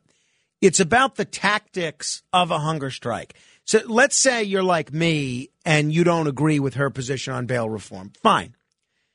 Let's say this was an issue you did care about. Like- my issue is ending daylight saving time, bringing back tab. Those are my two issues, right? So if I thought I could not eat for a month and have those two changes made, I would do it. But who's going to care? 800 848 9222. Mike's in Bayside. Hello. How you doing? Uh, I just want to say that I, I think a hunger strike can be a very effective tactic uh, if you are occupying the moral high ground, as in uh, Gandhi uh, in India. He, he people did very much care wh- whether he lived or died. Right, right. But but that's what I was saying is I feel like if you're a Mandela or a Gandhi or even a Joe Biden or a Vladimir Zelensky or or, or whomever, if you're if you're a world leader, um, people would care. But if you're one of 150 assembly members, who does care? But also, Frank, uh, to finish the thought, uh, uh, Assemblywoman Walker does not occupy the moral ground. Make no mistake, she is advocating for the continued death of hundreds of young persons of color. Well, that's People my- she would that's my view. advocating for. That's my view, Mike. Certainly, she obviously position is not a moral one. right. Well, she obviously does think she's occupying the moral high ground. Now, you could disagree with her, but I, I don't think that this is what I don't think for a second this is not what she really believes. This is what she believes. So, I mean, she believes that she's occupying the moral high ground. Uh, give me your thoughts on this. Lamar is in the Bronx. Hello, Lamar. Okay, Professor Morano, how are you doing? Hanging in there, Lamar. Thanks. Okay, good, good. The best for you, okay, and your family, all Thank right. you. Thank you. Okay, now, Professor, to get to that issue, like, right, I feel that she's directing, like, her best effort toward the wrong cause. Yeah, well, it- it-? Yeah, it could be, but my position, know. my position, Lamar, is I think even Mhm. if it was a cause that I agreed with, I think Okay. it still would not be effective if she were going on what she's calling a hunger strike. Okay. But that's just my point, Lamar. Thank you. Um, Mark's in Westchester. Hello, Mark. Yes, Frank. Good evening. Um, uh, going on the chicken bouillon and uh, water liquid diet is nothing like a proper hunger strike. And not that uh, it was for the right cause, but Bobby Sands and the rest of the lads that were locked up in the hellhole of a Northern Irish prison by the British government did a proper hunger, hu- hunger strike. Uh, this weight loss system, the rest of these fraudulent politicians, including formerly uh, very uh, Rubenesque Al Sharpton, is just a scam. They're under a doctor's supervision, obviously. It's it's a fraud and it's a sin to the people who really took their causes seriously. Well, thank you, Mark. 800 848 9222. By the way, there was one piece of audio that I meant to play yesterday, and I didn't get to it. So I figured let me play it for you now. I'm curious to get um, to get your take on it. Do you remember uh, Lara Logan? So Lara Logan was on uh, was on Fox, and she was on, I believe, CBS before that. And uh, yeah, she was on CBS News for 16 years. Then she was on Sinclair Broadcast Group, and then she joined Fox Nation. And uh, she made some comments that a lot of people found very anti Semitic. And I want to play them for you. And whether you love Lara Logan or whether you can't stand Lara Logan, I'd really be curious if you if you think these remarks are anti-Semitic or not, and then I'll give you the latest on why where things are with Lara Logan. This is what she said, uh, and this is from this was not from her Fox Nation show. This is from andweknow.com, where I guess she was doing a video blog. Andweknow.com. they can, you know, go back to the Big Bang Theory and Darwin. I mean, when I found out, does anyone know when who employed Darwin, where Darwinism comes from? Uh, go ahead. well, I mean, you know, look it up. The Yeah. Rothschilds. Yeah. It Yeah. goes right back to 10 Downing Street. All the way. And the same people who employed Darwin. Mhm. And that's when Darwin, you know, wrote his theory of evolution and so on and so on. And Right. I'm not saying that none of that is true. Right. I'm just saying Darwin was hired by someone to Mhm. come up with a theory. So then, um, now, it, I, was there more to that, Philippe? I had thought that she went on to say that the theory of evolution was a, a Jewish funded hoax. Was that in there? I see. Okay, so maybe maybe what's been reported isn't exactly accurate. Now, um, I am hearing that they may be that Fox may be severing their relationship with Lara Logan. So uh, I'm curious, especially if you're Jewish, but even if you're not, do you find those remarks anti-Semitic? The Rothschilds were, of course, one of the most high-profile Jewish families in history. They became prominent in the late 18th century, and the wealth and influence they wielded made them the sub- subject of many anti Semitic conspiracy theories about Jews uh, taking over the world. Um, now, so I thought I saw that uh, Fox was severing their relationship with her. I don't know if that was official or if that was just something that was uh, ba- being bandied about that they that Fox was considering. So uh, I don't know. Uh, Jimmy is on Staten Island. Hello, Jimmy. Hi, Frank. Good evening. Um, I just want to say about these people coming up, assemblywomen, assemblymen, whatever. If they're coming up the ranks and they're doing something so juvenile, that's like a child holding their breath to turn blue, uh, to um, you know get their way. I mean, does this person realize all the people that are dropping dead and getting murdered and punched and beat up just because of this no bail reform? Does she even care? And if you notice when they were talking to her on the phone, the, what you were playing, she said, "Yes, uh, yeah, I'm doing this for my cause." Why you why you talking like you're 90 years old? You're drinking soup. You're doing this. You're supervised. There were guys in England, I think, years ago that they uh, did the uh, starvation thing and they died. Oh yeah, absolutely, water or nothing. absolutely. So that I- I yeah, they weren't they, they weren't taking vitamins. I'll tell you that. All right. Have a good night. Thank you, Jimmy. Josh is in Rockland County. Hello, Josh. Yeah, two things. First of all, um, uh, there's two people that accuse, let's say, George Soros of stuff. One guy's anti-Semitic, and one truly believes it's just one individual who's evil. So it's hard. It's hard to know if it's anti-Semitic or not.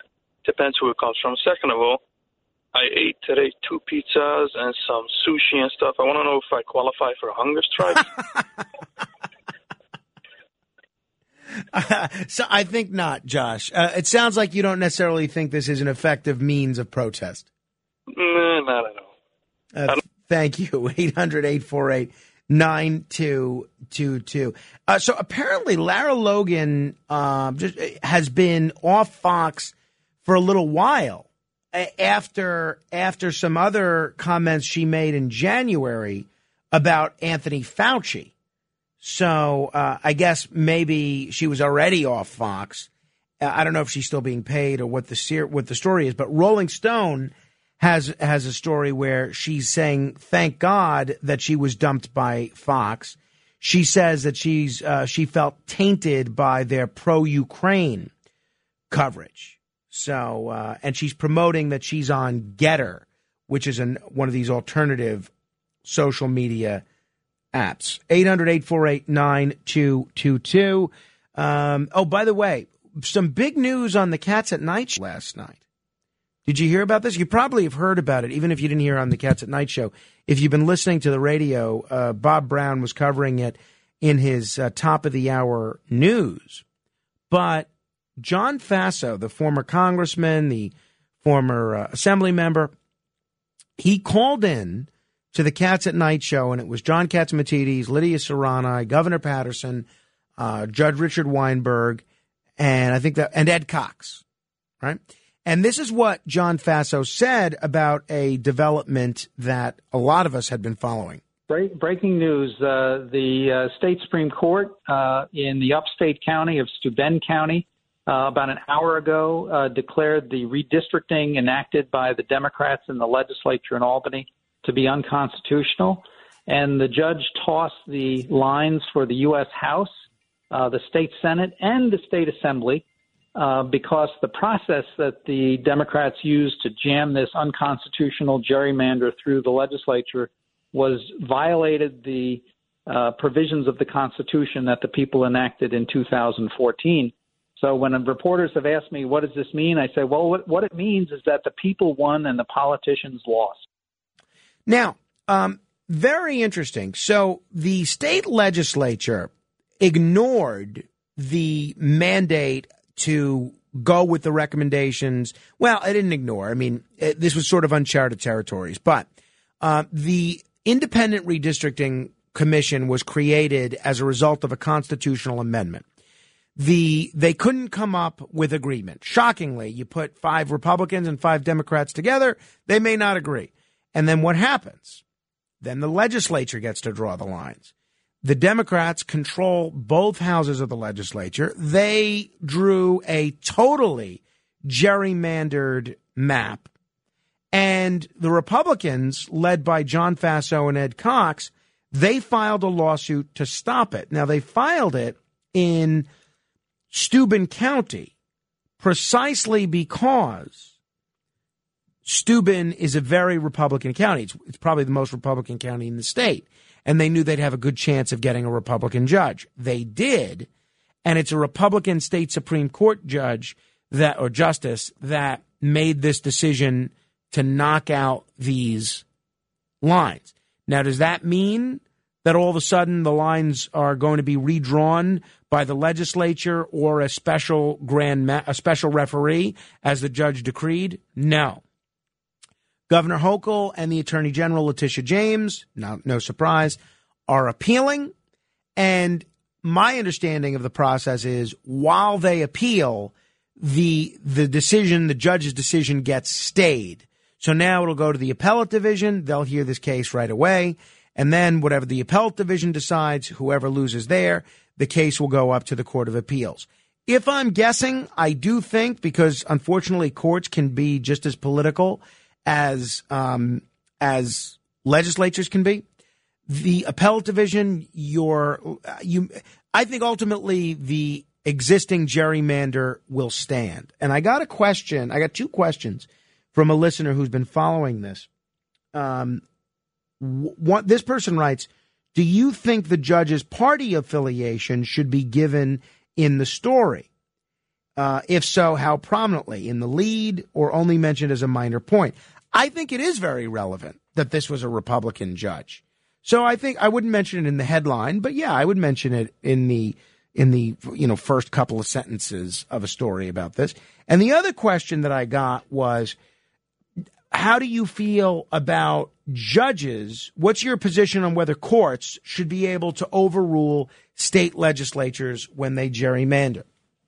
Very tricky because I despise gerrymandering. I've been fighting against gerrymandering my whole life. And I actually think gerrymandering is one of those things where we have a situation where politicians get to pick their voters instead of the other way around.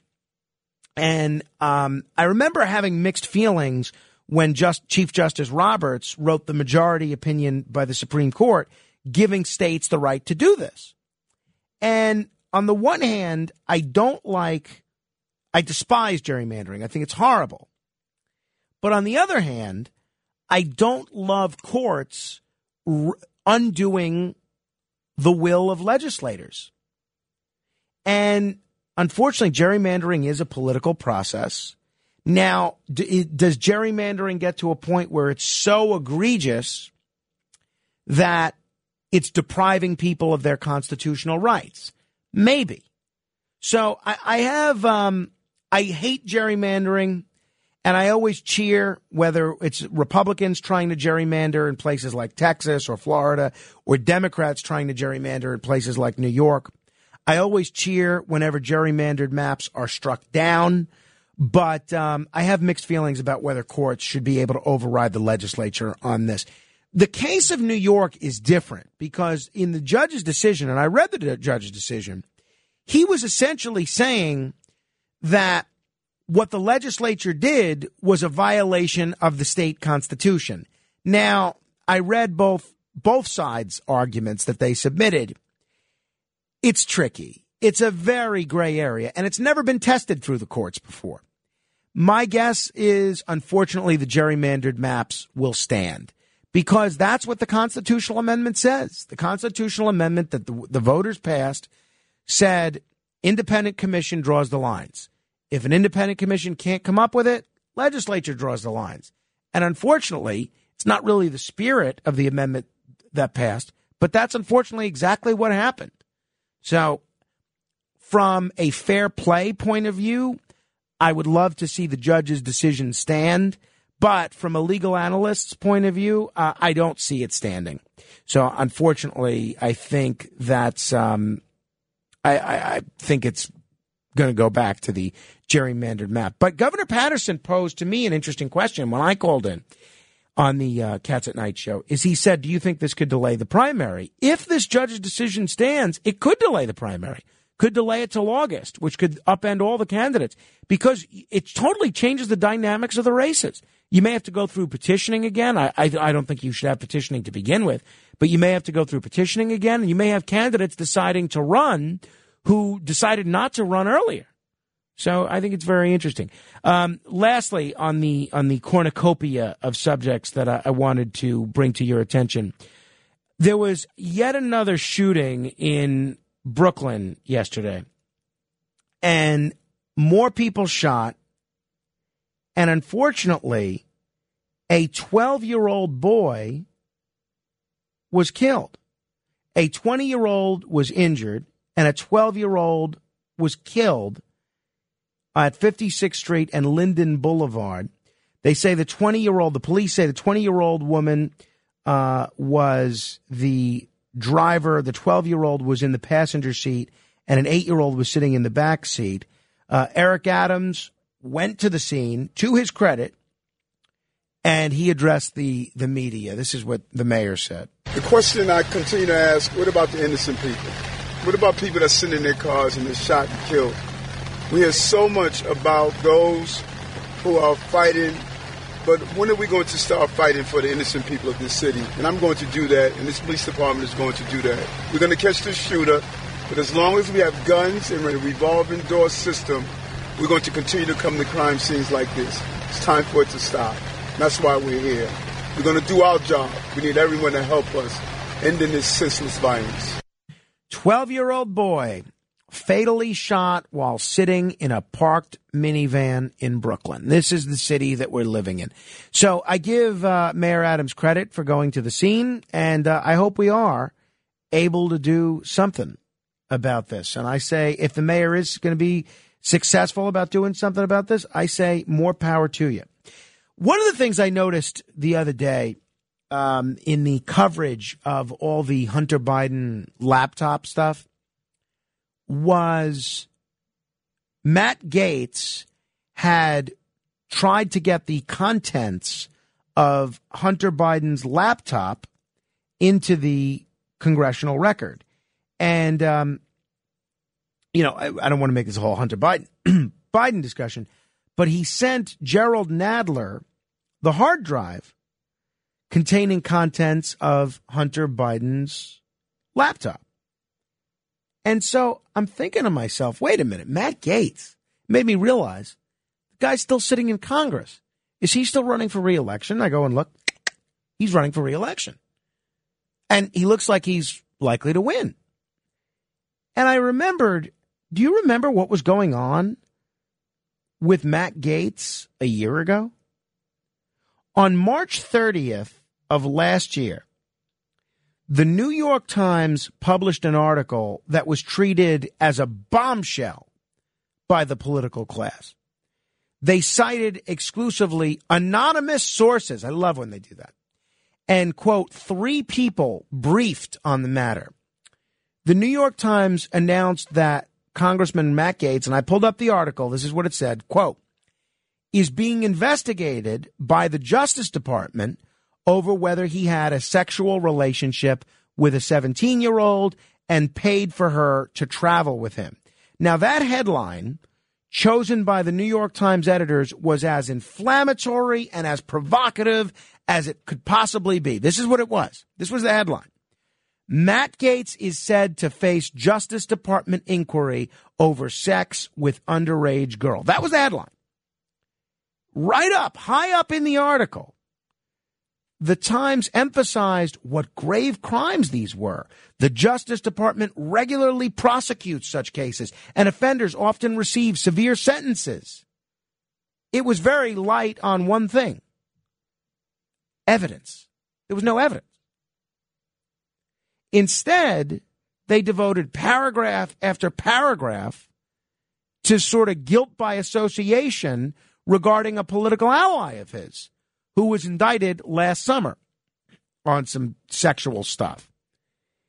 Only when you got to the very end of the article, well below the headline which castigated him as a pedophile and a sex trafficker, did the Times say the following quote, No charges have been brought against Mr. Gaetz, and the extent of his criminal exposure is unclear.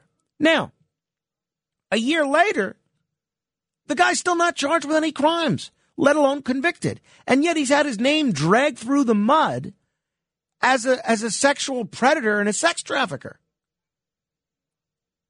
So, exactly a year after the Times uh, runs this reputation destroying article, we know he still's not charged. Now, one day he might be charged by the DOJ. They might accuse him of a, of a crime. But from the start, Congressman Gaetz, and I don't care whether you love him or hate him, says nothing to do with politics. This has to do with the media deciding to run stories about possible criminal prosecution based on leaks. He denied these accusations and he did more than deny. He claimed that these allegations arose as part of a blackmail and extortion scheme to extract $25 million from his family. So while many people scoffed at Gaetz' story as fantastic and bizarre, I think including me, that part of the story was vindicated last August when a, a, Florida developer and a convicted felon was arrested on a charge that he tried to extort $25 million from Matt Gaetz' father. So as of now, he's not been charged with a crime. And the only person who has been charged with a crime as a result of this article, since this article rather, has been the person that Matt Gaetz says was extorting him. I think this should be a cautionary tale, one to the press in making stories out of leaks about potential investigation. This is precisely why you don't do that. Because if some, very often people are investigated, but not charged. So why destroy their reputation? And number two, I think this should come as a cold shower to the public that whatever the media outlet is, just because someone makes it sound like they're a child predator or might be arrested soon, that doesn't mean you should necessarily believe them. Now, who knows? He could be charged with something tomorrow, and I'll eat my words. But it, it still doesn't make what the Times did, and they're handling this right, in my opinion. 800 848 WABC. Uh, alien update straight ahead. This is The Other Side of Midnight with Frank Morano, 77 WABC. All right.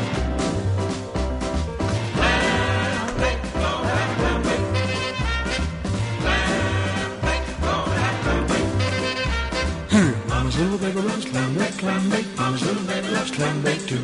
Mama's little baby loves clam bake, clam bake. Mama's little baby loves clam bake too. Hey, listen, world, you gotta know. I'm cutting loose and letting go. Who needs the worry and the strife? Life can be a ball, now just ball away my life. Clam bake, gonna have a clam bake. Clam Look for the brightest lights in town. That's where you'll find me hanging around. The great Elvis Presley singing Clam Bake. I was surprised no one weighed in on the Lara Logan situation and whether or not her comments were uh, anti Semitic or not. Did you find her use of uh, calling evolution a Rothschild funded scheme or theory, whatever word she used. Did you find that anti-Semitic? Give me a call, 800-848-9222. Hopefully you're off, you're up to something fun this week. You know what this weekend is? WrestleMania. It's now a two-day event. Uh, Matt Blaze, have you been following the card for this year's WrestleMania? Uh, somewhat. I, I, mean, I won't. I'll, I'll, be here Sunday, so I won't be able to see Sunday night's big event. Well, but what I time am does it watch start that. on Sunday? Like seven. Oh, so I mean, what time do you get here? Well, I, am here at nine. Oh, you're so, at nine. So yeah, you'll be able to watch a little. But I'll, I mean, I could watch it the next day. But I will watch Saturday night's card. Does Saturday start at seven too? Yeah, I think now Saturday they're doing the Hall of Fame induction, right? Is that on that? Because I know they changed everything around. I, I, I, can't keep track. It's just too much. That's what I'm saying. Used to be, you know, WrestleMania would be three, four hours. The fact right. that it's now a two day affair, how can anybody watch the whole thing? Exactly. Well, I think they they have so many superstars now that they can't cram it all in. it would be like seven hours long. And who's going to sit there for seven Well, hours? they shouldn't put that many matches into one card, Right, right? so they should bring they back split it. bring back Starcade. Put half these matches at Starcade. Right. But so, what are the big matches this weekend? Do you know? Uh, let's see the big the big matches on uh, this WrestleMania card. I think well Ronda Rousey. Um, I know she's involved. So here it is. Uh, Saturday night, Drew McIntyre versus Happy Corbin. Okay. And I like Drew McIntyre. I think he should be higher See, up on the internet. I only card. really know about the older wrestlers. Um, Yeah. But now, was Stone Cold coming back this year? Well, that's the yeah. That's they're saying that Stone Cold is supposed to. And who is he wrestling? He's wrestling that that guy. I, I saw a little bit of it. Who's he wrestling? Do you know this weekend? No, I think I think. Well, no, I don't know who Stone Cold is wrestling because I haven't looked at the card. I just keep hearing all these rumors. The rumor about Cody Rhodes coming back uh, as well. The Undertaker is getting inducted Right. Is that on Saturday? Into the Hall of Fame. Is that Um, Saturday? Do you know? Let me see. I'm looking at the Hall- the Hall of Fame induction. It just says the class of 2022. Uh, Undertaker will be the marquee, of course. Um, but I can't. I don't know what date. So like I, I- said, it's so hard to follow. Yeah, like, I know. That's the thing. is. That that's the thing. Um, yeah, I think um, I think Kevin Owens is that. Uh, I think that's who. Oh, Stone, you're Cold right. is supposed Kevin to Owens, be yeah. going against. And he's another underused talent, Kevin Owens. Right. Well, I mean, look, there's only so much airtime that you know you can get these guys. I mean, that's the problem with you know having all these stars under one umbrella. So it's going to be 7 p.m. Saturday, 7 p.m. Sunday, and we think the Hall of Fame induction is Saturday. Yes. That's what we think. All right. And I'm, all- I'm looking at The Miz and Logan Paul versus the Mysterios. So it's Rey Mysterio and his son. Oh, well, that's interesting. So his son's like okay. Okay. I've seen him. He was at last year's WrestleMania, I believe. They have Seth Rollins, and it's to be announced, which is I think it's Cody Rhodes. Oh, well, that would be Seth pretty cool. Rollins. That So would be that, he, he might know. Uh, Raw Women's Championship: Becky Lynch versus Bianca Belair is uh, that. Also, oh, the women, the SmackDown Women's Championship: Charlotte Flair versus Ronda Rousey. You know, I'll be honest. I like both of them, and I've seen them both wrestle. I'm still not into women's wrestling. I, No. I, I, I'm, I really, I mean, those are both very good wrestlers, and I've seen them. Right. And they're great athletes. And of course, Ronda Rousey had a whole career in mixed martial arts before going into pro wrestling. But Yeah. I don't know. I, I, I, I'm just not into it. Maybe, that's Well, chauvinistic. that's the thing. I. I I liked Ronda Rousey when she was a real fighter, Mhm. and now that she's in wrestling, it doesn't it doesn't have the same appeal to me.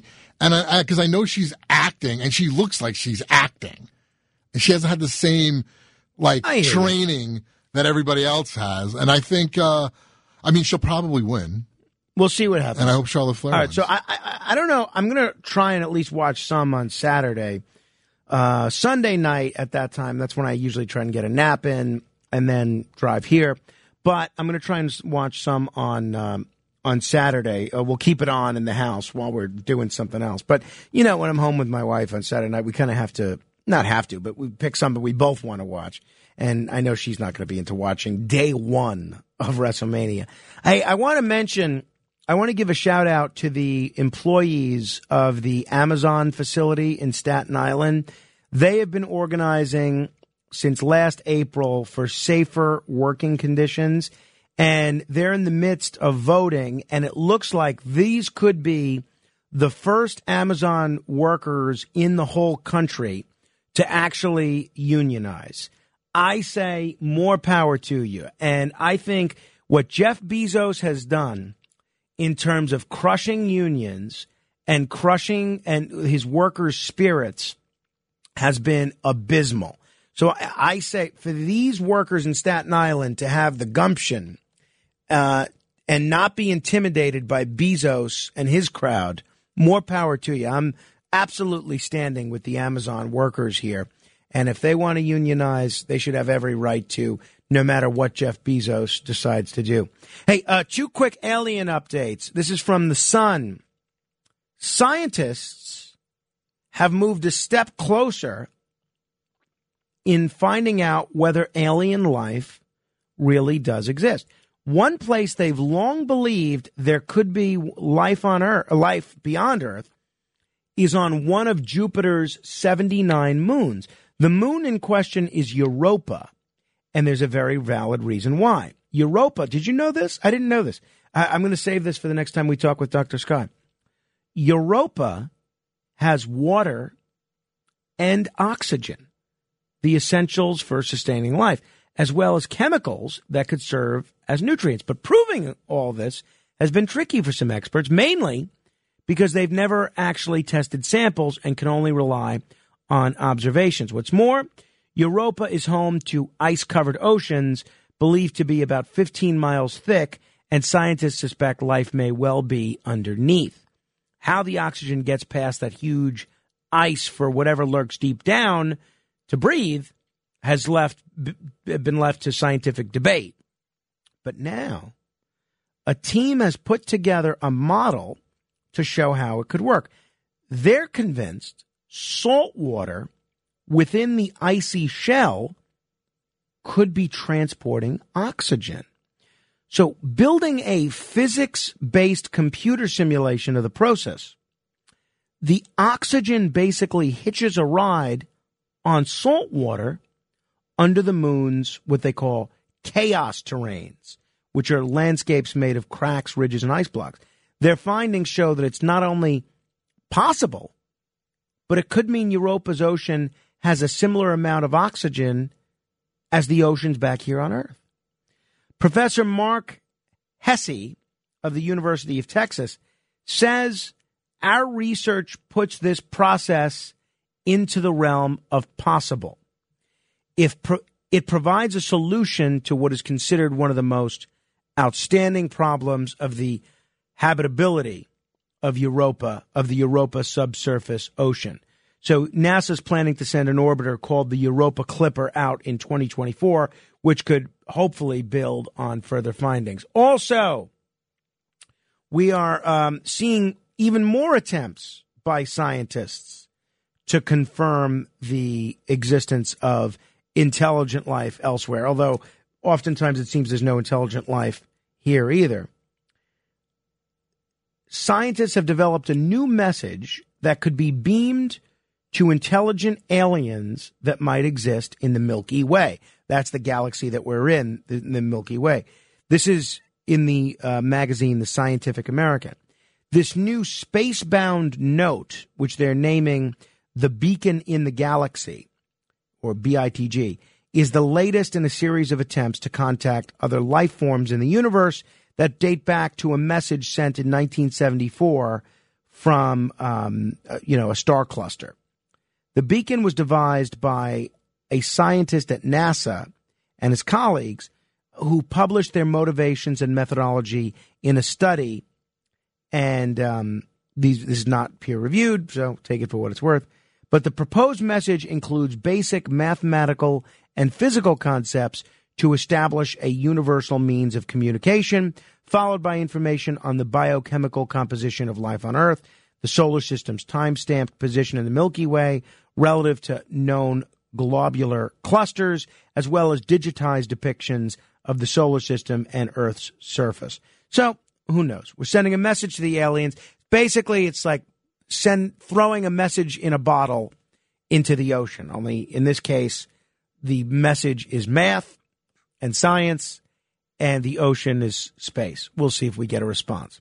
800 848 9222. Comment on any of the, these topics that you see fit. 1 800 848 WABC. This is the other side of midnight. Straight ahead. This is the other side of midnight with Frank Morano, 77 WABC.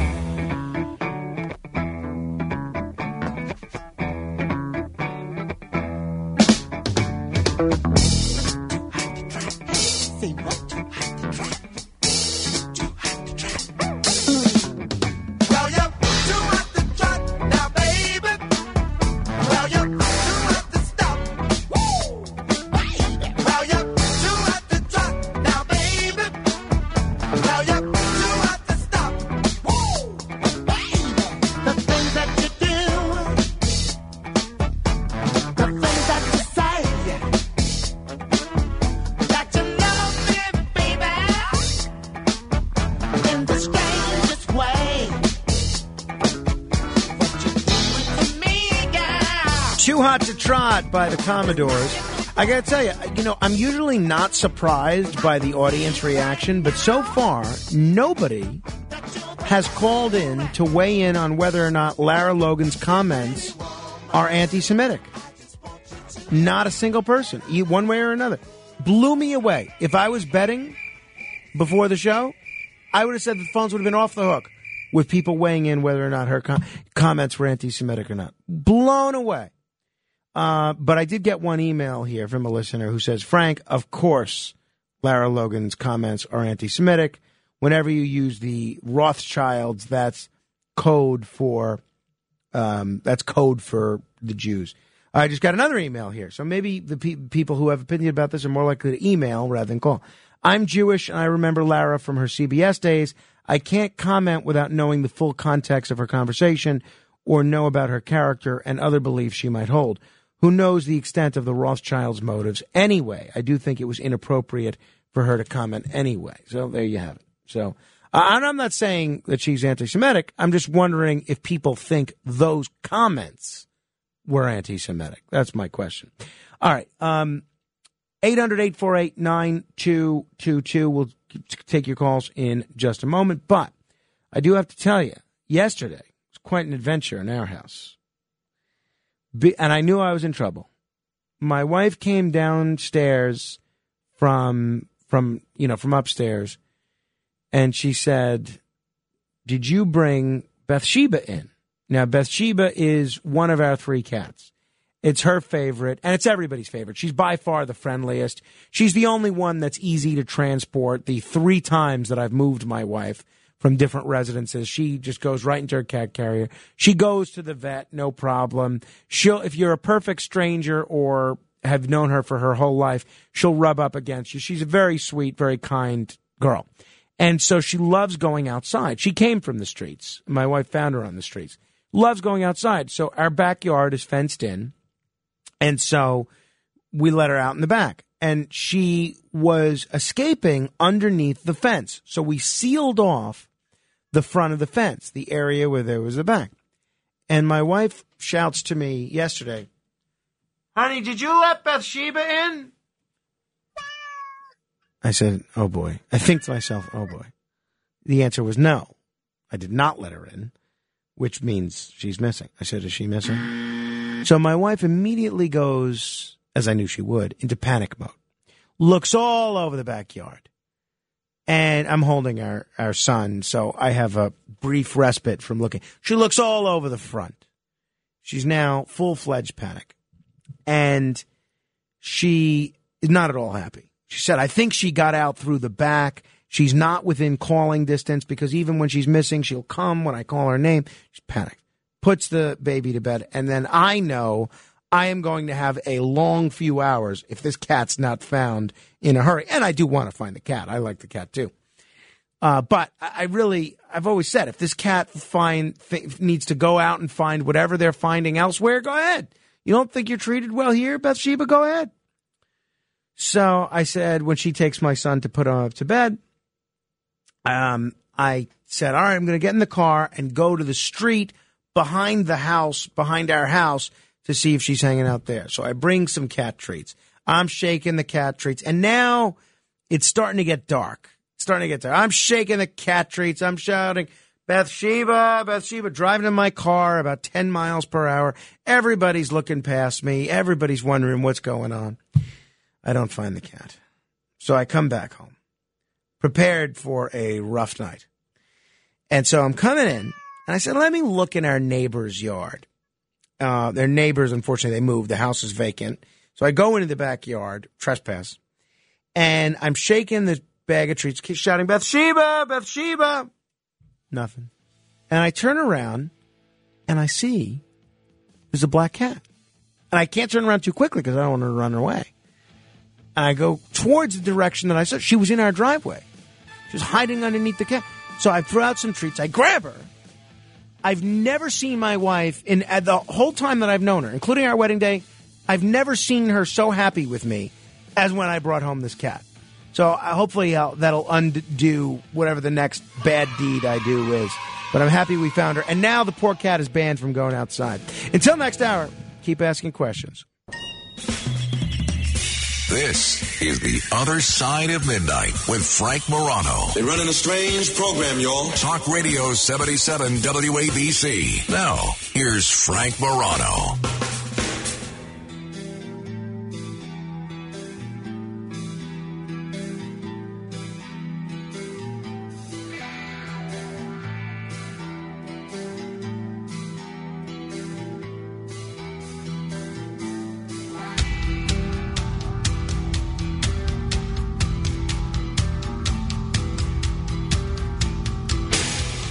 Everyone. This is the other side of midnight. I'm Frank Morano. Without further ado, it is time for a lot of people's highlight of the week. It is the time for me to call out those that need calling out the unjust, the oppressive, the mistaken, the incorrect, the short sighted, and the people I don't like, and even sometimes people I do like but who have done something untoward or have found themselves on the short end of the stick somehow.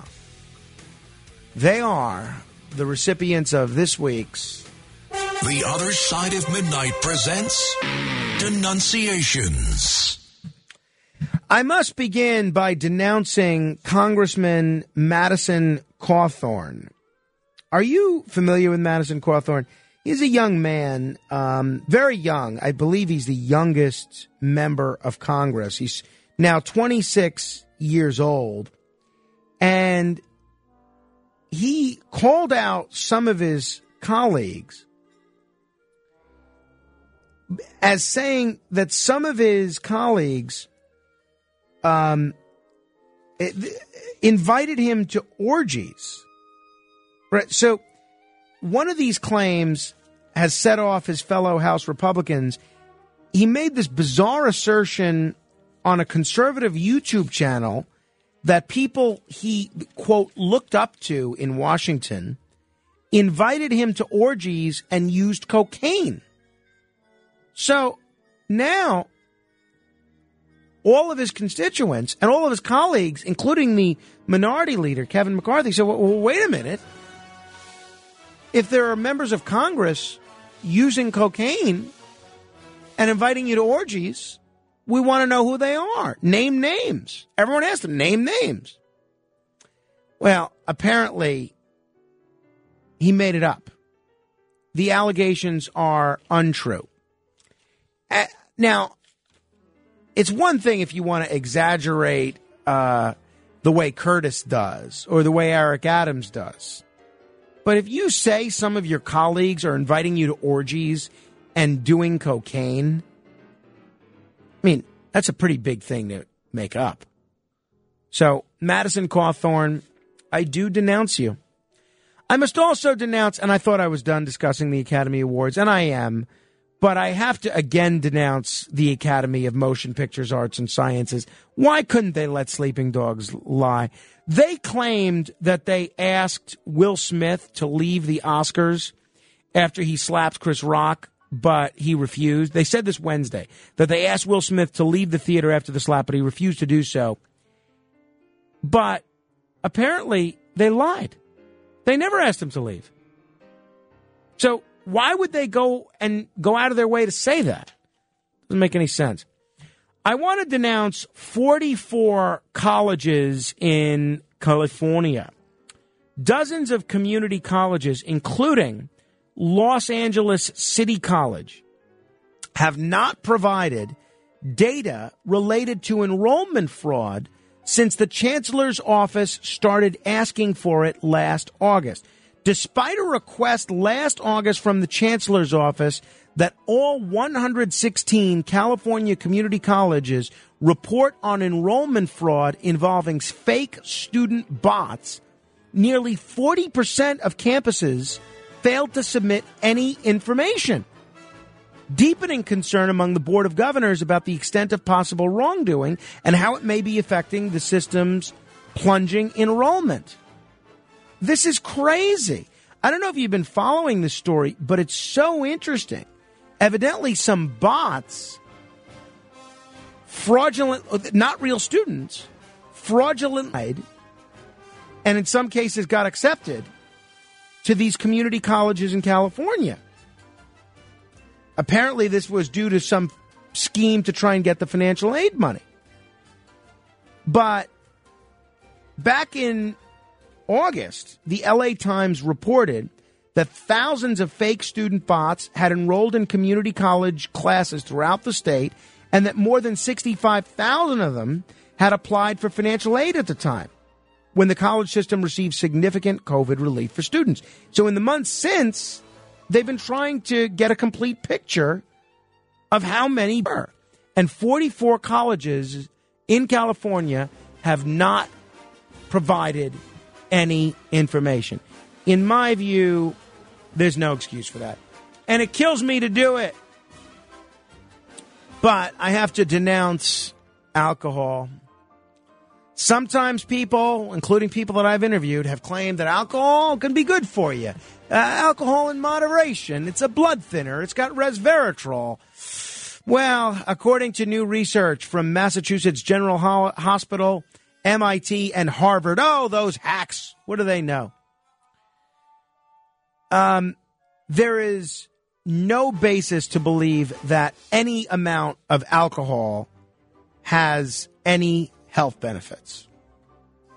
So they did a detailed study examining 371,000 adults and and their average alcohol consumption, and they found that um, moderate drinkers tend to show lower rates of heart disease, but people who have avoided um, drinking altogether were more likely to develop heart disease. But heavy drinkers were the most at risk group by a wide margin. Importantly, though, now I know what you're saying. Well, that's a case for moderate drinking, not no drinking. Moderate drinking, moderate drinkers were also living much healthier lives in general than any of the other participants, even those abstaining from alcohol altogether. The moderate drinkers were more likely to exercise more, eat more vegetables, less likely to smoke. When the study authors included such lifestyle factors into their calculations, any cardiovascular benefits tied to moderate alcohol disappeared. So this is a real, real bummer. This shows, uh, this is the latest information that even moderate drinking is not good for you. I want to denounce the state of Oklahoma. The state of Oklahoma now ranking, according to Wallet Hub, as the worst state for women. Imagine that. That is the state motto of Oklahoma. Imagine that. You know, I've dated a few girls from Oklahoma. They were all cute, I must say. I, I have a thing for Oklahoma girls. And it's it's interesting that they all so many of them ended up here. I guess they were trying to get out of Oklahoma. Some of the key metrics included the uninsured rate for women, for which Oklahoma ranked dead last, and uh, a bunch of other things. But um, the maternal mortality rate, and a bunch of other issues that Wallet Hub took into account. Uh, so I didn't know about the story until Jennifer from Boston brought it to my attention yesterday, but I've since learned about it and I find it reprehensible. Ron Perlman slammed Governor Florida DeSantis for signing into law the supposed Don't Say Gay bill. Ron Perlman, who's an actor, who's in the movie Don't Look Up, he's actually pretty good in that film. He posted a video to his Twitter page in which he called DeSantis a effing Nazi pig and a piece of blank. Now, I don't care if you don't like Ron DeSantis or the legislation he chooses to sign. I am so not about calling American politicians Nazis. It is so disgusting. It is so vile. And in my view, it, it, it almost takes away from how horrible what the Nazis did was. In my opinion, what the Nazis did was so atrocious, it's sui generis. There's nothing that compares to that. And for Ron Perlman to call a politician that he disagrees with a Nazi, it's really, reprehensible. And Ron Perlman, I do denounce you. And I hate to do this because you know what a big supporter I am of the post office, but I'm going to have to denounce the post office cops. The Office of the Inspector General found that the United States Postal Inspection Service, which is the law enforcement arm of the post office, the folks that arrested Steve Bannon, if you'll recall, they did not have legal authority for searches in its ICOP surveillance program. So understand what they did here. This is not according to me or some crazed conspiracy theorist. This is according to the Inspector General. The Post Office, the Postal Inspection Service, was, quote, not legally authorized to conduct blanket keyword searches of social media for terms such as protest, attack, and destroy. And yet they did so anyway. Because they're only supposed to investigate cases with some connection to the post office or the mail. This is the oldest police agency in the country, and it's their job to police the mail and crimes related to the mail, like mail fraud. But they went too far. Clear violation of the Fourth Amendment, in my judgment. Uh, I want to denounce Brandy Jones. Brandy Jones is no brain surgeon, I'll tell you. Brandy Jones was scheduled to make a court appearance on Monday in Dublin after being arrested for a stolen car, for stealing a car. How did she get to said court appearance? Well, you guessed it. I guess maybe I'm becoming too predictable. The 41 year old woman used another stolen car to get to the court appearance for stealing another car. When she arrived at the Dublin courthouse, authorities determined Jones was, yes, driving a stolen vehicle. I mean, is it too much to ask that if you're in court for a stolen vehicle, you take an Uber or something? Call a taxi? Uh, penultimately, I must denounce Guida Milk. Guida Milk sells milk to school children all over New Jersey. And more than two dozen school children in Camden school uh, schools, Camden County, had to be hospitalized from drinking Guida's 1% low fat milk. Now, apparently, this peroxyacetic sanitizer was found in this Guida's 1% low fat milk in several schools. So now they're doing an emergency recall. But is it too much to ask that if you are giving food or drink to children or any human, but children, that you double and triple check that drinking it is not going to send them to the hospital?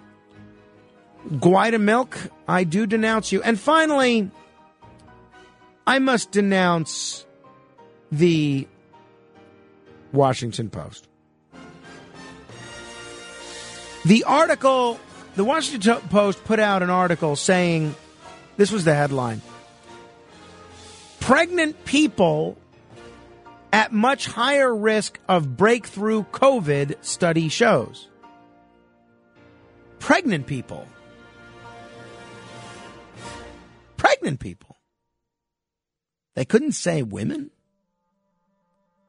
This was the last day of Women's History Month, and they put out a headline saying pregnant people. You couldn't throw the women a bone on Women's History Month? Come on. Washington Post, I do denounce you. Uh, we're going to talk to Gerald Celente in just a minute, but a couple of people have been patiently holding. Uh, let me try and get to them. 800 848 9222. That's 1 800 848 WABC. Tom's in Bergen Beach. Hello, Tom. Hey, Frank. Good morning. Uh, Good morning. Always an education with you. Thank you. Um, do you think sending out an invitation to aliens is a good idea? I I guess the people who decided this uh, didn't watch the movie.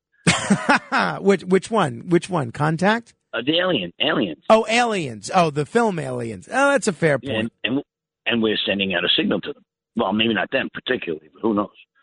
All right. I, I have another uh, thing. Uh, the reason why we are trying to do this, find intelligent life elsewhere, is because it's a little uh, short of shit here on Earth. I, I think you're exactly right, Tom. I, I made that. Uh, I made that as you heard from Brandy Jones driving a uh, stolen car to her court appearance. I think you're exactly right. Oh my God, yeah. All right, Frank, have a good night. Wait, I do have a joke. Uh, you want? I'm ready. I I'm ready. All right, all right, all right. Um, I got to try to think of a short. Well, you know what? I don't, I don't have it ready. Thanks a lot, Frank. Have a oh good boy. night. Okay. Well, you, that was sure surely a quick change. That was funny. Chris is in the Catskills. Hello. Hey, Frank, how are you? I wouldn't go around saying there's an empty house next door to you. You're going to have dozens of Curtis Sliwa listeners holding up in that house to be spying on you. Well, I mean, to there's a for sale sign there. There's people coming to see the ha- the house all the time. But at the point that I at the point that I was looking for the cat, it was empty, and so it was not as if I could knock on the owner's door and say, "Do you mind if I poke around your backyard?" So I just po- I just went in the backyard. There's no fence or anything, so I just went back there, back there. So you pe- you you piqued my curiosity the other night when I was listening to you. Uh, I don't. I like to get up early in the morning, so um, I I was curious about the guest you had that uh, was in court for creating uh, fake Facebook pages, uh, like as a political operative. Mhm. Um, how did the how did how did that go with him in court? Well, I mean, I don't know if you heard our interview yesterday, but um, he, I mean, he, he took a guilty plea, and he's now he is waiting to hear back from the appellate division about whether he can get his guilty plea vacated. Um, it's an interesting legal theory. It's never been tried before, one way or another. I don't know whether it's going to be successful, but I do imagine it's going to make law. It'll go all the way up to the Court of Appeals, and it's a pretty interesting legal case. I hope people found the uh, the interview as interesting as I did. Well, it seems as somebody who I used to run my own campaigns. I'm a political operative. It Right. sounds I, I ran clean campaigns. Uh, sounds a very sleazy way to run a campaign, though. Um, Yeah, again- are you a political? You're a political operative yourself, or you used to be? No, I mean I've never been paid uh, to be a political Yeah. operative. I've worked on some campaigns, many campaigns actually. Yeah. Yeah, you look your picture. You kind of look like one. But I look when I was looking for your podcast. But you you used to have ties with the Independence Party. Yes, that's true. Okay, I could throw some names out at you. So I won the Independence Party three times through a write-in campaign, taking the line away from incumbent Republicans or Republicans that were trying to challenge me when I was a Republican. Um, so I'll just say Len. Len. I won't say the last name over the air. He's from the city originally. He was the party boss upstate that I had to deal with. And you know, after I took the line away from him, I showed up at the fundraiser and I told him, I said, "Look, I'm I'm doing this you know, out of respect, as I am carrying your line and I'm here, you know, in honor of, of, of me. And, you know, you're not happy with me taking your line through a writing process. Uh, and then I know Josh, the, the attorney for the, for the Independence Party for the state. He's based up in Colonie. All right, Chris, are, are you run for anything this year? Well, the guy that beat me is, uh, the most prolific campaigner in my area, and I was the I was the most prolific until he came along. Uh, I was busy taking care of some other things. All right, so it but, sounds uh, like a I'm no. Still involved. You're not running for anything this year. No, no, no, no, no. All right. Well, uh, thank you, Chris.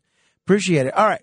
Um, 800-848-9222. Hey, uh, Gerald Celente is going to be here next. That's going to be fun. Looking forward to that. Uh, Gerald Celente is a trends forecaster, and uh, I have been loving the coverage he's been doing on the Ukraine stuff. Um, I check out his YouTube page; it's great. But we'll find out where he thinks it's going, and uh, we'll pick his brain on a bunch of other things too. This is the other side of midnight. Straight ahead.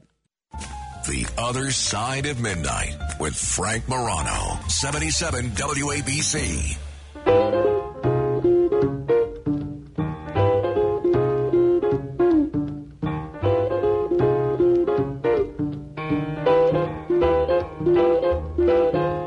Took a monkey for a ride in the air. The monkey thought that everything was on the square. The buzzer monkey off his back, but the monkey grabbed his neck and said, Now listen, Jack, straighten up and fly right. Straighten up and fly right. Straighten up and fly right. Cool down, Papa, don't you blow your top.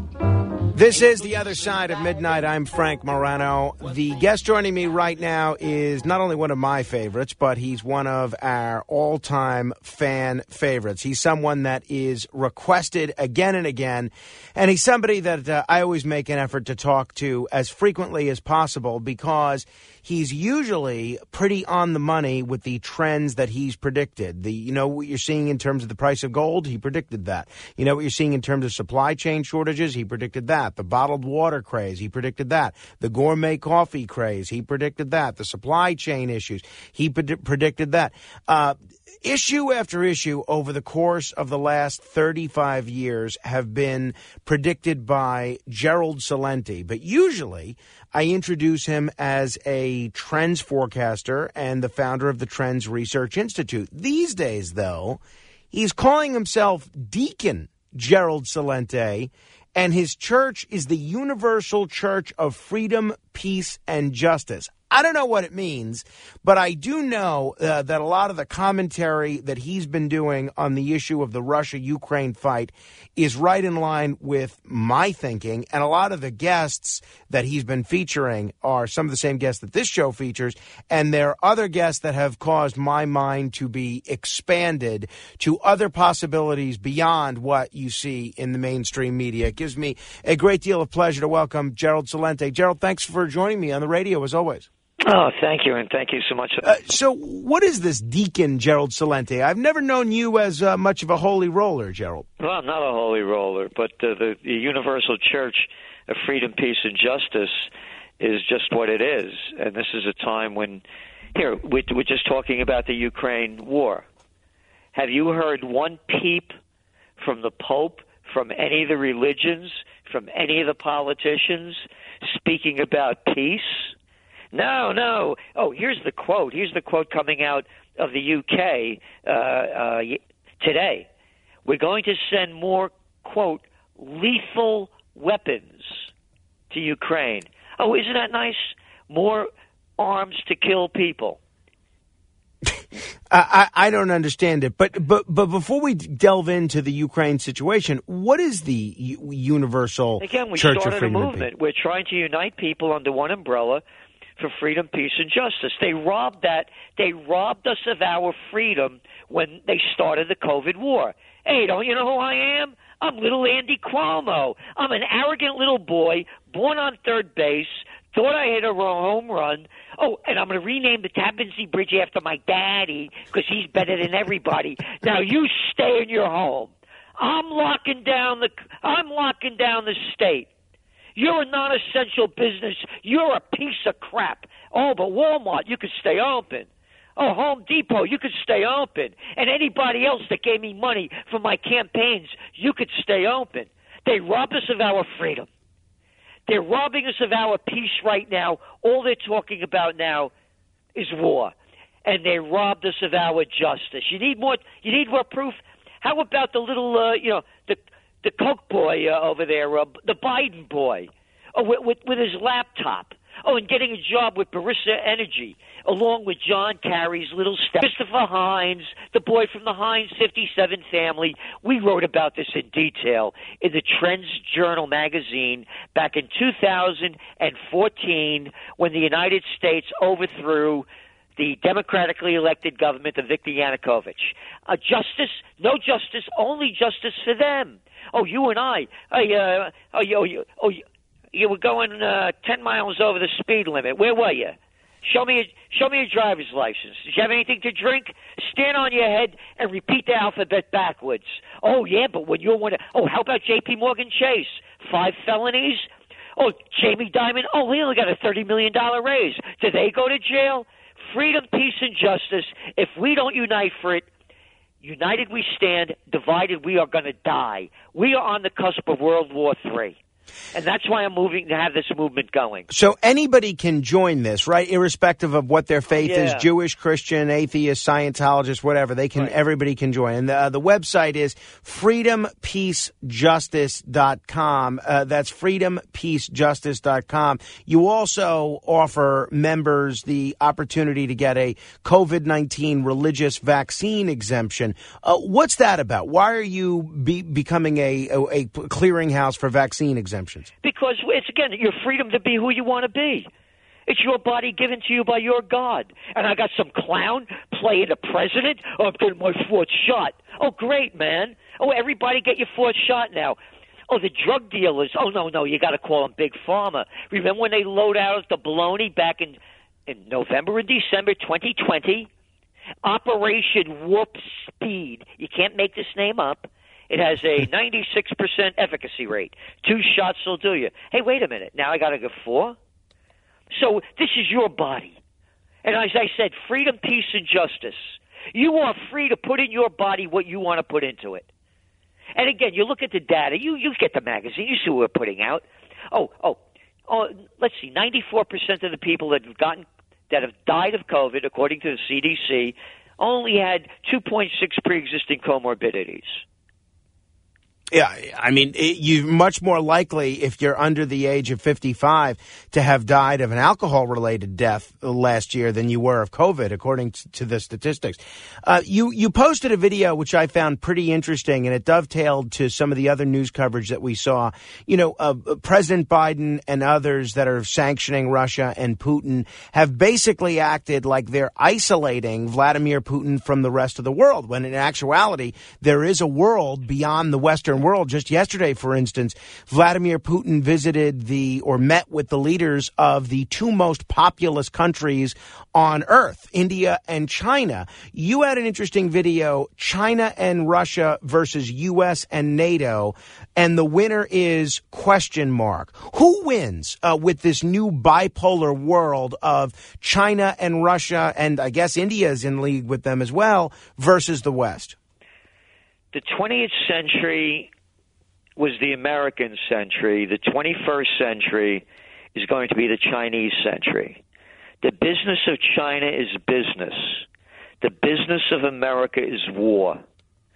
You even read Vladimir Putin's statement that he made today when he told the Germans and the Europeans, no, no, you're going to have to pay for that starting starting this morning.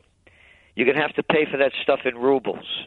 And then he goes on to say how the United States is enriching the military industrial complex, Mm. using the words from Dwight D. Eisenhower, five star general, supreme commander of the Allied forces in World War II, two term president.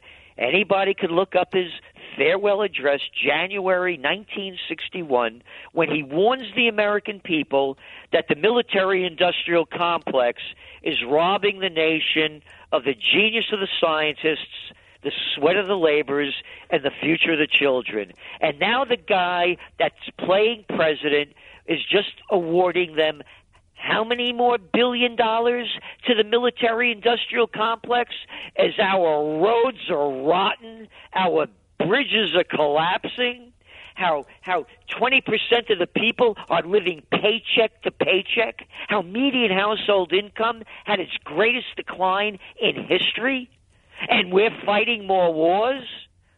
So the 20th century is gone unless we have a renaissance. It's over for America. Again, look at the shape of this nation. 42% of the people are obese. 70% are overweight. Look how this country's going down in the style and the grace. Do you need any more clearer, clearer shot in the eye than watching the Oscars? How low can you go?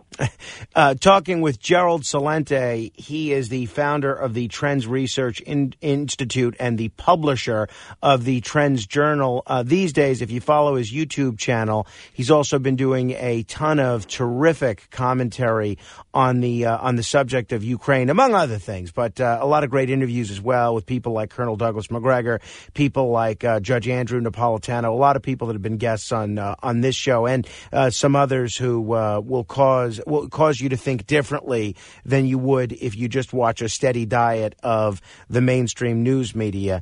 Now, uh, Gerald, going back to this Ukraine situation, a lot of people look at it and it's a very black and white issue for them. They see Vladimir Putin and Russia invading a neighboring country that uh, didn't attack them and in the process killing a lot of civilians, doing things like uh, attacking hospitals, inclu- including maternity wards. How do you um, paint Putin as anything but the clear villain on this one, Gerald? I'm totally opposed. Again, as someone, I also launched Occupy Peace back in 2014. So occupypeace.com. So I'm totally opposed to what he's doing. Totally opposed to it. I also know why it happened. Again, to me, it was very simple. All he had to do was the same thing that that that Khrushchev did when the United States put weapons, uh, nuclear weapons in uh, in Turkey. He put them in Cuba. That's all he had to do. You get you again. The, again, you get the the magazine, you go to the details. The, the United States overthrew the democratically elected government of Ukraine in 2014 and then you keep going on. Forty billion dollars of our dough so far from 2014 has gone into Ukraine. Number three. Then what happened is after when Khrushchev, uh, excuse me, Gorbachev and George Bush Senior made the deal when the Soviet Union break broke up and they're going to give back Germany and all this other stuff. The quote you can look it up. It's in the National Archives. NATO would not move one inch further. There were 16 NATO countries now there are 30. Going back to Ukraine, you said the Ukraine, the war. The Ukrainians have killed over 15,000 people in the Donbass region, the eastern part of, of uh, uh, Ukraine. Ukraine has been a part of Russia going back and forth for 1,300 years. It's not my business. I'm an American. And when I hear these idiots, these morons, these arrogant little military officials, and all of these intelligence experts telling me what's going to happen when they haven't won a war since World War II, and it's cost us about $8 trillion since Bush launched the Afghan war and then the Iraq War, and I Obama, the Nobel Peace of uh, Crap Prize winner, launched the Libyan War, the Syrian War, and you're going to tell me how you're going to win a war when you haven't won a war, and what's going on with Russia? This is none of our business. And if anybody thinks it is, look at the failure record a lot of people uh, can't do anything about who goes to war, right? Unless you're the president or uh, maybe maybe Congress or the chairman of the Joint Chiefs or the Secretary of Defense. You have no say about whether we're sending troops to eastern Ukraine or anything like that. But you still have to pay the bills for geopolitical hostility. We're seeing that recently at the gas pump. Uh, on Thursday, President Biden came out with his plan to uh, tap into the strategic petroleum reserve in order to reduce gas prices. You think this is going to help when it comes to inflation and energy prices in the short term, Joe? Short term, a little bit. Pure moronics. Again, Judge Napolitano on one of my shows, he made it very clear. We put sanctions on Cuba back in 1962. Did it change the government? Look at look at Iran. Sanctions. Who does it hurt? The people. Right. Who does it hurt in Venezuela? The people. This is total idiocy. Total idiocy. It's driving up again all the details we have in the magazine. What's going on in wheat prices? What's going on in in, in bar uh, uh, uh, one one commodity after another. Palladium, on and on. Oh, the stuff you use for catalytic converters. Uh, one one commodity after another. So this is totally moronic. And by the way, they talk about how again we're going back 1300 the crimea was part of russia forever since catherine the great. And and it was khrushchev with the, the drunk guy that that gave it back to ukraine because he was ukrainian. And but anyway they have a they have a uh, port over there a naval port right? And they're saying all of the media and all the politicians they have no right being there. Okay. So what are we doing in guantanamo bay torturing people in a place called cuba oh, it's okay for us to be in Cuba. And then, and then when Biden calls Putin a butcher, Hey, join the Butchers Club. Oh, you know that guy Saddam Hussein has weapons of mass destruction and ties to Al Qaeda. Another daddy's boy, a little jerk that would be nobody if daddy wasn't Georgie and grandpa wasn't Prescott. All right? Look at the murderers that we have lined up. Look at the people Americans have killed in needless wars. Hey, I'm Vietnam War era. Oh, and that's the other thing. And I'm 75. I was right at the peak of you know the draft thing. Hey, Biden got all these draft deferments. Well, he didn't go fight. Oh man! Oh, the guy that talks tough was a coward during the Vietnam War, but hey, does he talk tough now? So look at all of America's track record. So, hey, Putin, join the Butchers Club. Uh, you can't argue with that. Uh, talking with Gerald Celente, I uh, want to encourage you to check out both the Trends Research Institute and uh, the, his uh, videos on YouTube. Uh, some really great stuff on there. You can go to the website trendsjournal.com. That's trendsjournal.com. So a lot of people are listening to you, Gerald, and they're nodding their head in agreement. maybe they're they're driving home from working late or being out late. Maybe they're home in bed listening to us because they can't sleep. If they have just heard you for the last ten minutes they certainly can't sleep now. But um, a lot of folks are wondering what should they then do with their money? If inflation is here, if sanctions aren't going to do anything to bring about regime change or a change in Russian behavior, if uh, the supply chain shortages are going to continue for a little while, where should they be putting their money if, for the long haul if they want to make sure they don't see their uh, their whole portfolio eradicated by inflation? I don't. I cannot give financial advice, but I will tell you what I do. GSB, gold, silver, and bitcoins, and gold number one. I've been buying gold since 1978. My first buy was $187.50 an ounce. Wow. Gold and and I, I again I don't tell people what to do. I get it, I buy it, and put it away, and I forget about it. And it just that you know, and I want to make this very clear. We're on the phone now, and all of a sudden, Gerald, Gerald, I, I just heard that uh, something happened to Wall Street, right? And all of a sudden, you hear all this. Uh, uh, we're sorry that um, the, the the banking system has been hacked, and you're not going to be able to get your money. Do you think something like that could happen? Absolutely. You got it. And I'm going to tell you a very quick. When 9/11 happened, USA Today used to run my top trends every year and, and they came out in December for January for the new year. Yeah, that's you what we do. We do the right, same thing. Yeah, right. So you go back to 2000 December. The headline in USA Today: 2001 won't be our year. Trendseer says, and I warned that a wave of anti-Americanism was sweeping the globe, and Americans wouldn't be safe at home or abroad. People forgot the murderous wars called the Yugoslav War. Oh, that was a great NATO war. Oh, and Bill Clinton, every time he got caught with his pants down, bombs away over Baghdad. Oh, and Madeleine Albright that just died on Lesley Stahl saying that the price of 500,000 Iraqi children under the age of five on 60 Minutes with Lesley Stahl was worth it. So, you know, as we used to say in the Bronx, payback's a bitch. So we thought something was going to happen. So when it happened, and I'm watching it happen on TV, the first thing I did was I called my bank up and I had CDs. You used to get money for your for, for your when you put it in the bank. Right now, they pay you for renting a vault. Yeah. So now I call them up. I said, "Listen, I want my money transferred Or out of there." I was living in Rhinebeck at the time. So I'm sorry, Mister Salenti. Certificates of deposit are traded on Wall Street, and Wall Street is closed. All right. So why would anybody keep their money in a bank when they're paying you nothing and they're making money on your money?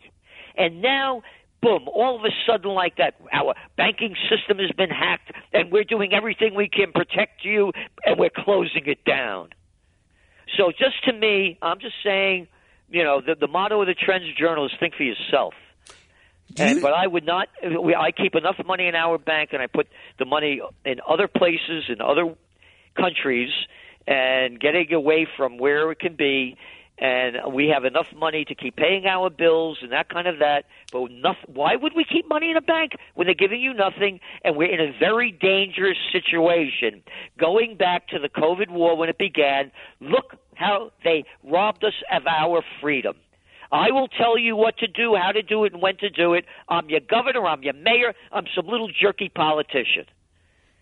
What do you think that portends for the political scene this year? Most of the conventional political analysts are predicting a big Republican sweep, both houses of Congress and a lot of other elections that generally aren't necessarily competitive. They're predicting a Republican advantage. Do you go along with the conventional wisdom on that one? Yeah, yeah. It is. You know, it, the the line that used to be in the Clinton administration when Clinton first ran for president in Right. It's, 1992. it's the economy, stupid. It's, uh, that's it.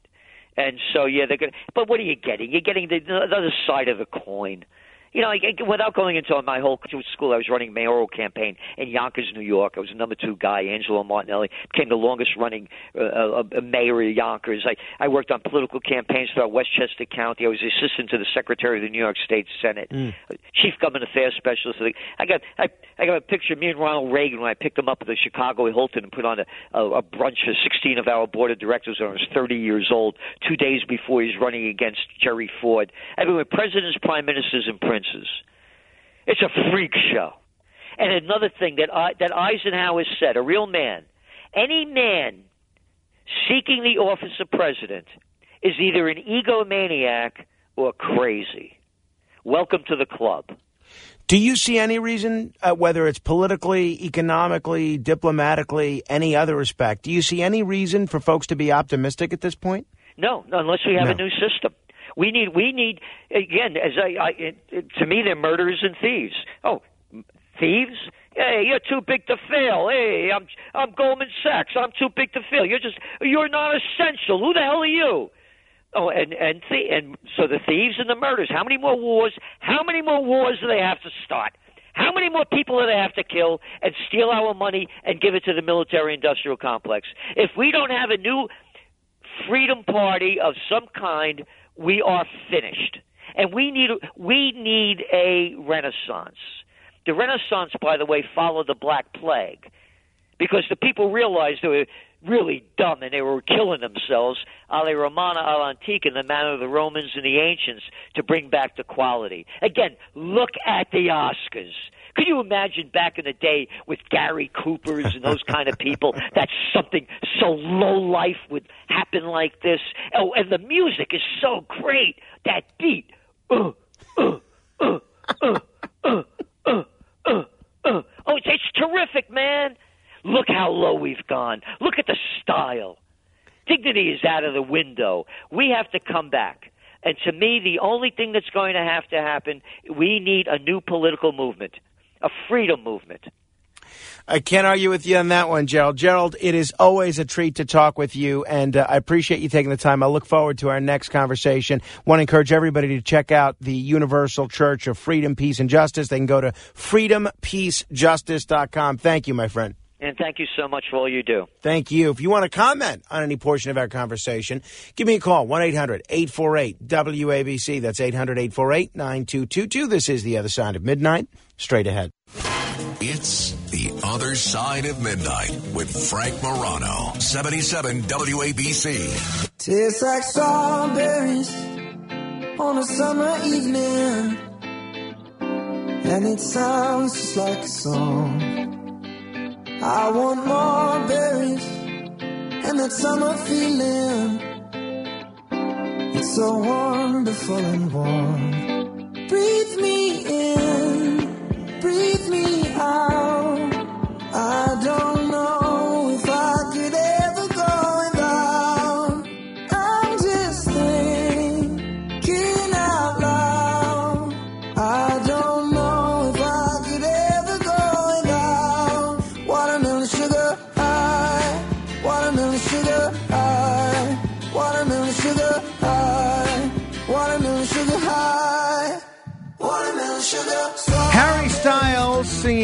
Water Sugar. I, I remember um, Juliet used to love, I'm sure she still does, I used to love Harry Styles. She'd always be talking about him. It's a good song. Nothing against it. Hey, uh, I, I received two pieces of exciting news. One was about 40 seconds ago, and one was a day or two ago. Let me begin with the more recent news first, which is of the most pressing concern to the people in the Morano household. Uh, just got a message from my wife Rachel, who informs me that our son Carmine just slept for almost seven hours straight. So that's a, a good boy. Seven hours. That is a new record. Very proud of him. Uh, now he apparently is happily talking to himself in his crib after he had a bottle and a diaper change. So uh, I'm glad things are going well in the Morano household. The other piece of news that I got was that um, my favorite musical is 1776, and I received word that it's coming back to Broadway. Now, I saw a previous revival of the musical 1776 with uh, Brent Spiner as John Adams. That was terrific. And, you know, I said, okay, this is exciting. It's coming back to Broadway. I'll go see the new one just because I love love this play. I love everything about it. But apparently, um, this new version of 1776 is going to be, from the looks of it, all women. So the first version was almost all men. There were two women in the show, the Abigail Adams character and the Martha Jefferson character, but everyone else was a man. Man, uh, this version is all women. And initially, I sort of flinched. I said, "Ah, it's such a great show. Why do they have to go and and take this politically correct tact with it?" But then I thought, look, we we saw how well Hamilton worked, where with an all minority cast playing a bunch of old white guys. So maybe maybe this will work with a bunch of women as John Adams and Ben Franklin and Thomas Jefferson. I'm still going to see it, assuming I can get tickets when it's on sale. It's coming in the fall to the Roundabout Theater, but um, I, am going to see it mostly out of curiosity, but also just because I love the music. But um, some shows are fine just the way they are. I don't know why. Again, I'm of two minds. I said, all right, maybe it's a creative way to look at it, but on the other end, uh, I kind of like the way the show the way it was, but maybe this is what you need to do these days. 800 848 WABC. That's 800 848 9222. John is in Rockland County. Hello, John. Hi, Frank. Hi. Hi. I wanted to talk to you about the uh, acid reflux you're having. Well, th- that's what my uh, ENT thought it was anyway. And so far, if you look at the steps that I've taken, no caffeine, no citrus, sleeping on my left side, no alcohol. Uh, so far, I'm 100%. My throat hasn't hurt in the least. Yeah, but I'm telling you that um, I had the same acid reflux called GERD, and all I do is I take a Prilosec in the morning, one pill in the morning, and I can drink gasoline and one reflux. I mean, all right. Well, you know, if it comes back, maybe I'll try that. But uh, so far, John, um, you know, I'm, I, I am gonna, I am gonna have an orange today. I decided this afternoon I'm gonna go. Maybe this morning I'm gonna try and have uh, an orange to see how that works. But if it comes back, if I get that sore throat again, maybe I'll try that, or, or maybe I'll just go to a gastroenterologist and see what he says, which is what my doctor suggested. 800 848 9222. Russell is in White Plains. Hello, Russell. Hey, Frank, I would have liked to ask Gerald Celente if he was going to be making money on ruble volatility because I think a lot of people made a lot of money there. Have you been following what's going on with it? No, I mean I know the price of the ruble is uh, is is going up and down wildly. Is that what you're talking about? Yeah, well, it skyrocketed there for a while until Putin said, "Hey, you got to buy our oil only in rubles," and now it's gone you know, the values increased to where it was, but just almost the same as before the invasion. I, I just wondered because he sounded like a gold trader, but he was a leftist, right? He's sort of a lefty. Uh, no, he calls himself a political atheist. Uh, so oh. you know, and I know he's. Um, you know, he's friendly with, um, when he was in politics, he worked with Republicans. So I wouldn't characterize him as a lefty. Well, I mean, maybe he's a Trump reform Republican. I yeah, mean, and again, I, I, don't, I don't even know that he votes. I think he might be a political really? atheist. Yeah, well, I mean, because I wanted to ask him the question about uh, about why the left is taken in by the vaccines and taken in by Ukraine. But you know, I listened to Ra- Randi Rhodes. I called three times in the last couple of weeks, and I and I saw when she put your face up there. Yeah. Um. Well, I was happy for the publicity, I guess. Yeah, well, I mean, uh, I watch her on Dish TV, uh, channel 9415. I don't want to give her any publicity to say when, but you know, she has family in Odessa. I finally figured it out. So she can't really be ac- accountable. She's biased. And you know what she said? I listened to the whole thing, and she totally left out the fact that Manafort said, "Oh, give them all the weapons in a no-fly Right. zone, anything they wanted." No, exactly. I mean, if there was one person that was pro Russia in that interview, it was me, not Manafort.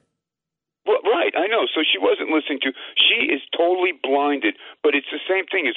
Uh, that's why I want to ask him: Why is the left totally taken in by this vaccine and Ukraine propaganda that we get?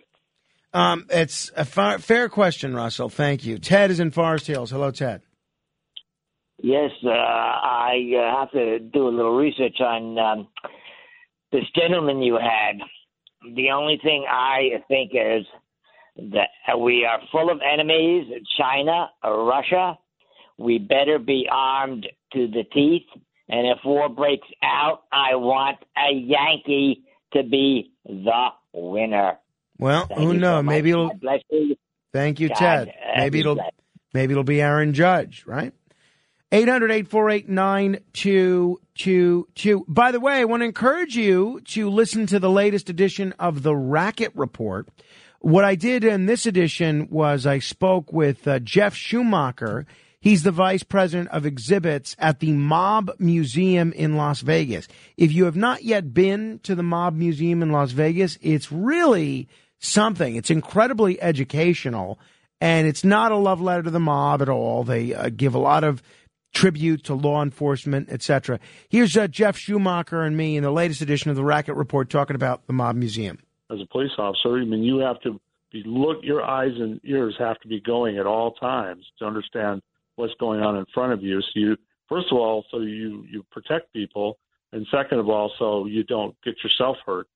And you know, it's a it's a it's an interesting experience. It, it, it really is. And one of the things that it gave me an even greater appreciation for, and I thought I understood this even before, but it's different experiencing it, is how these police officers need to make a split second decision that could impact someone's life or death and their own life or death. And it really is uh, my sister in law and wife, they both participated in it with me. They talked about how their hearts were racing going through this. It is very anxiety inducing. So, uh, you know, I wish Mike Garcia, who works in our podcast unit, would give me a summary of what clips he's selecting so that I could sort of set them up a little bit better rather than have you listen to them blindly. But what we were talking about there is if you go to the Mob Museum, they have police simulations, the very same police simulations that cops go through when they're training. You can go through them at the Mob Museum, and you have to determine when to shoot, when not to shoot. It's really something, including, you know, there's one simulation with a real gun. And it's not real ammunition, but it's it's a real gun. And it's uh, it was really interesting. It's really quite an eye uh, an eye opener. I talked about it when I'd come back from Las Vegas last year, but uh, we we spoke about it again in the podcast. So if you haven't been to the Mob Museum in Las Vegas, I strongly recommend it. I really think it's something that you'll find educational, and it's something that you. Um, and if you can't listen, if you can't get there, listen to the podcast. Just uh, go find the Racket Report podcast at uh, wabcradio.com. That's wabcradio.com. You can also just search uh, the Racket Report on any podcast app, whether it's iTunes, Google Podcast, uh, Spotify, whatever the case may be. And I'd appreciate it if you'd subscribe to it because the more subscribers we get, the more listeners we get, the better that is for us. And uh, while you're subscribing, even if you listen to this show live, I do hope you'll subscribe to the podcast of this radio show as well. Just search the other side of midnight in any podcast app and um, hit the subscribe button. And if you could, it'll help us out a lot if you leave us a five star review along with a nice comment. Uh, that helps more people find the show. If you're already a subscriber, if you've already left a nice review, and if you've already uh, left five stars, share it with a friend. Say, you know, um, you might like this podcast, and try and get them to listen to it as well. You'd be doing us a big favor. You want to email me? You can do so, frank.morano at wabcradio.com. That's frank.morano at wabcradio.com. When we come back, two pieces of bad news. I'll tell you about it. Until then, your influence counts, so use it. This is The Other Side of Midnight with Frank Morano. They're running a strange program, y'all. Talk Radio 77 WABC. Now, here's Frank Morano.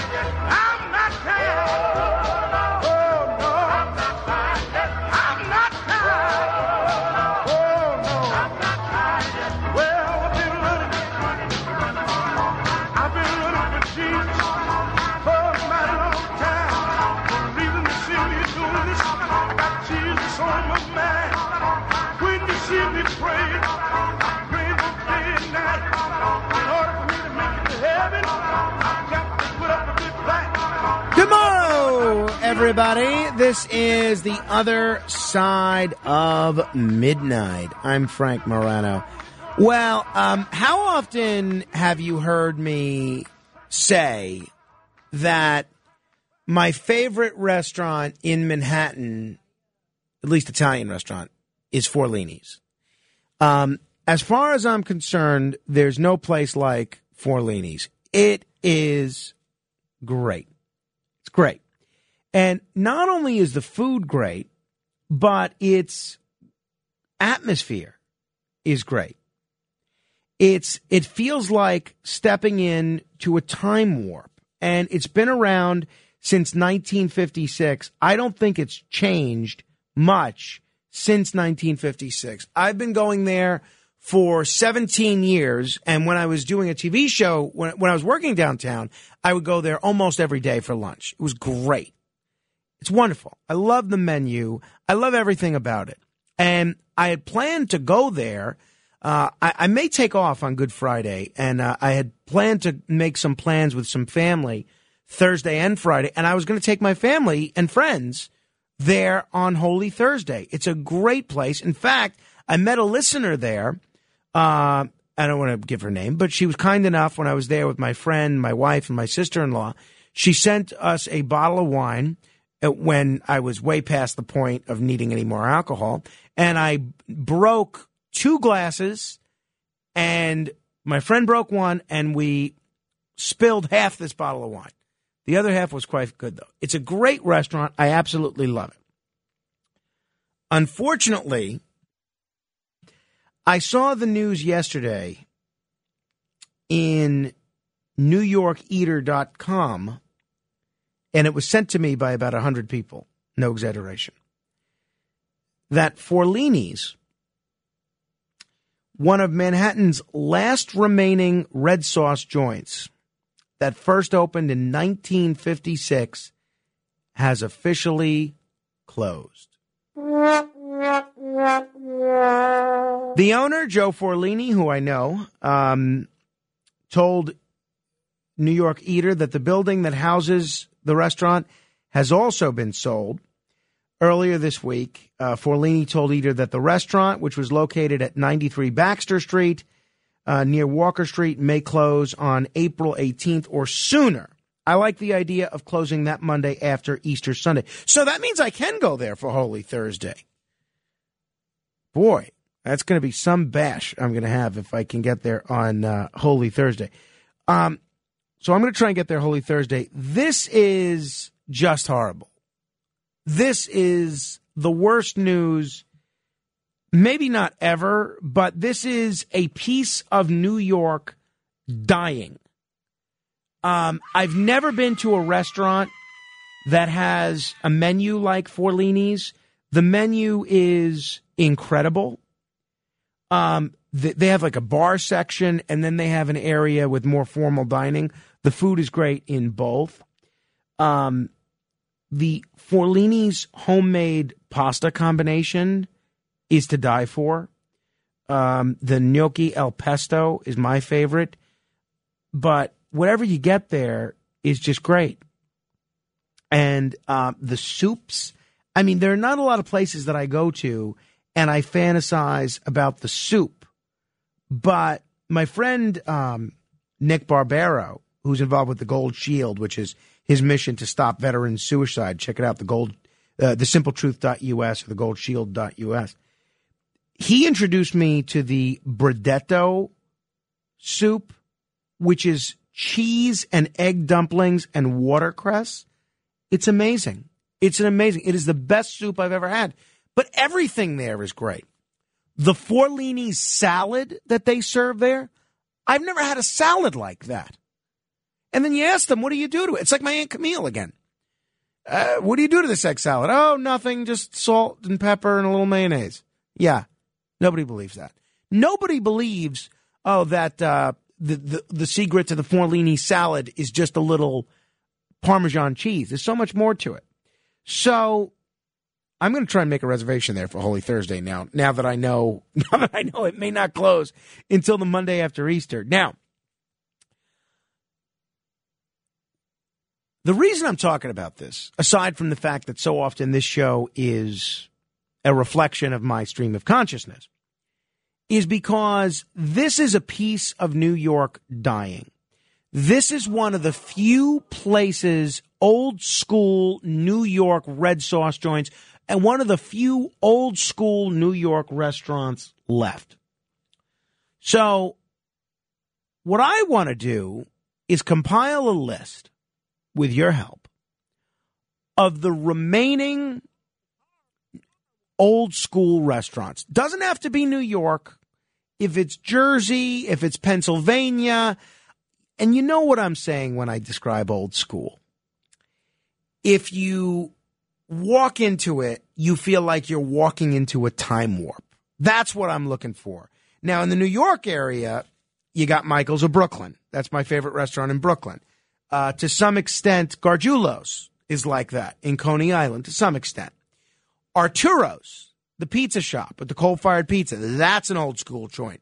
The Delmonico's downtown. Totonno's in Coney Island. Wo Hop in Chinatown hasn't changed in 80 years.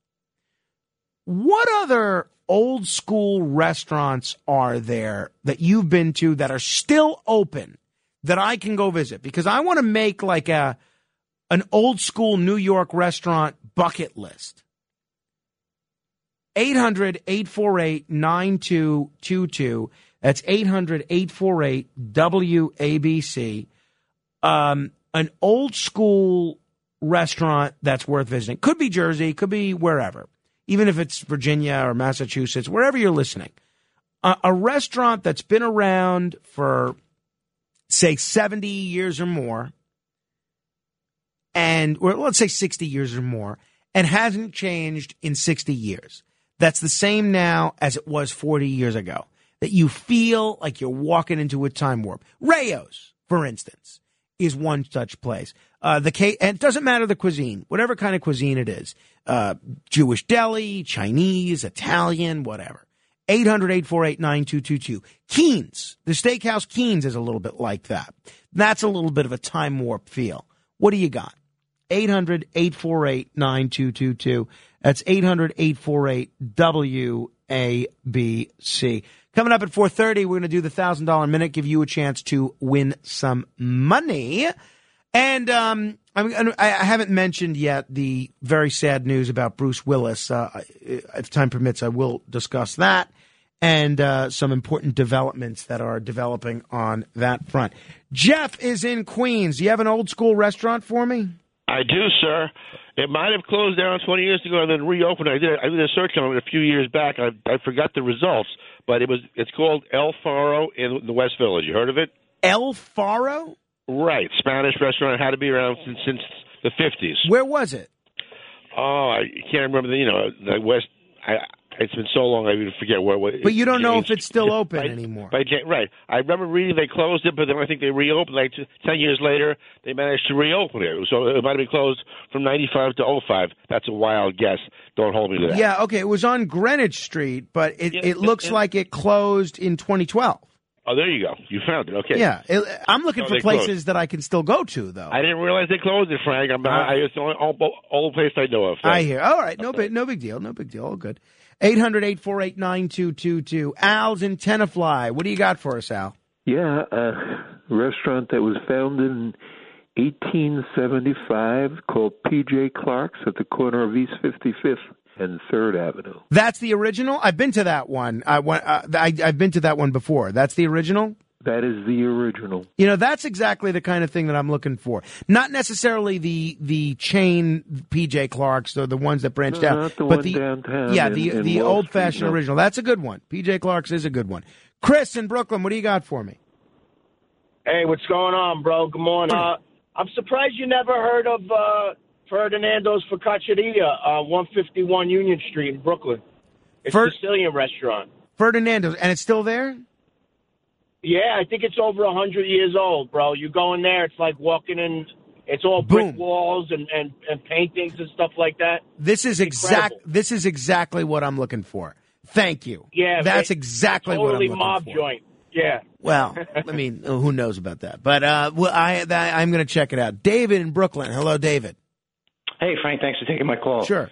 Um, it's not Italian. Uh, Doesn't matter. Whatever actually, cuisine it is, fine. uh, the Old Town on uh, East 19th Street in Manhattan. You know, I have been to the Old Town. I love the Old Town, and that's exactly the kind of spot that I'm looking to make a list of. And, uh, and the food is the food is really good. it- what's your favorite thing to get there?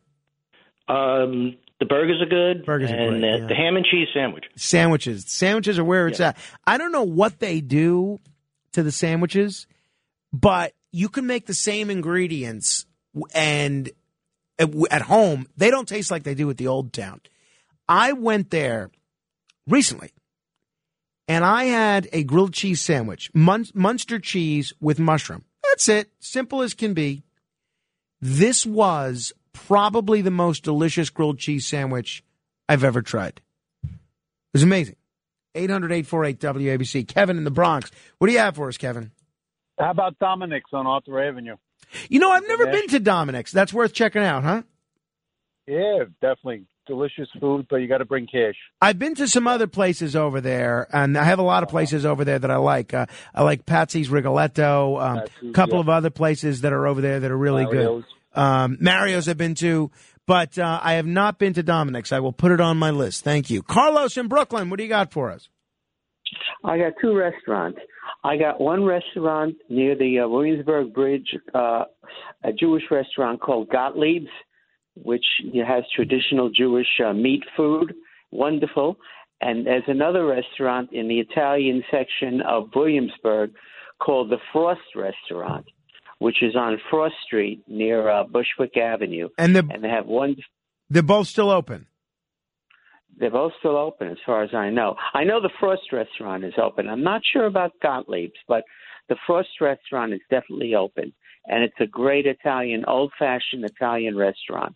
And the service is good. The food is wonderful. The pasta, the fish, everything. The bread is incredible, and uh, it's a very popular place. I will check it Um, out. Thank you, Carlos. Rick in Tom's River, what do you got for me?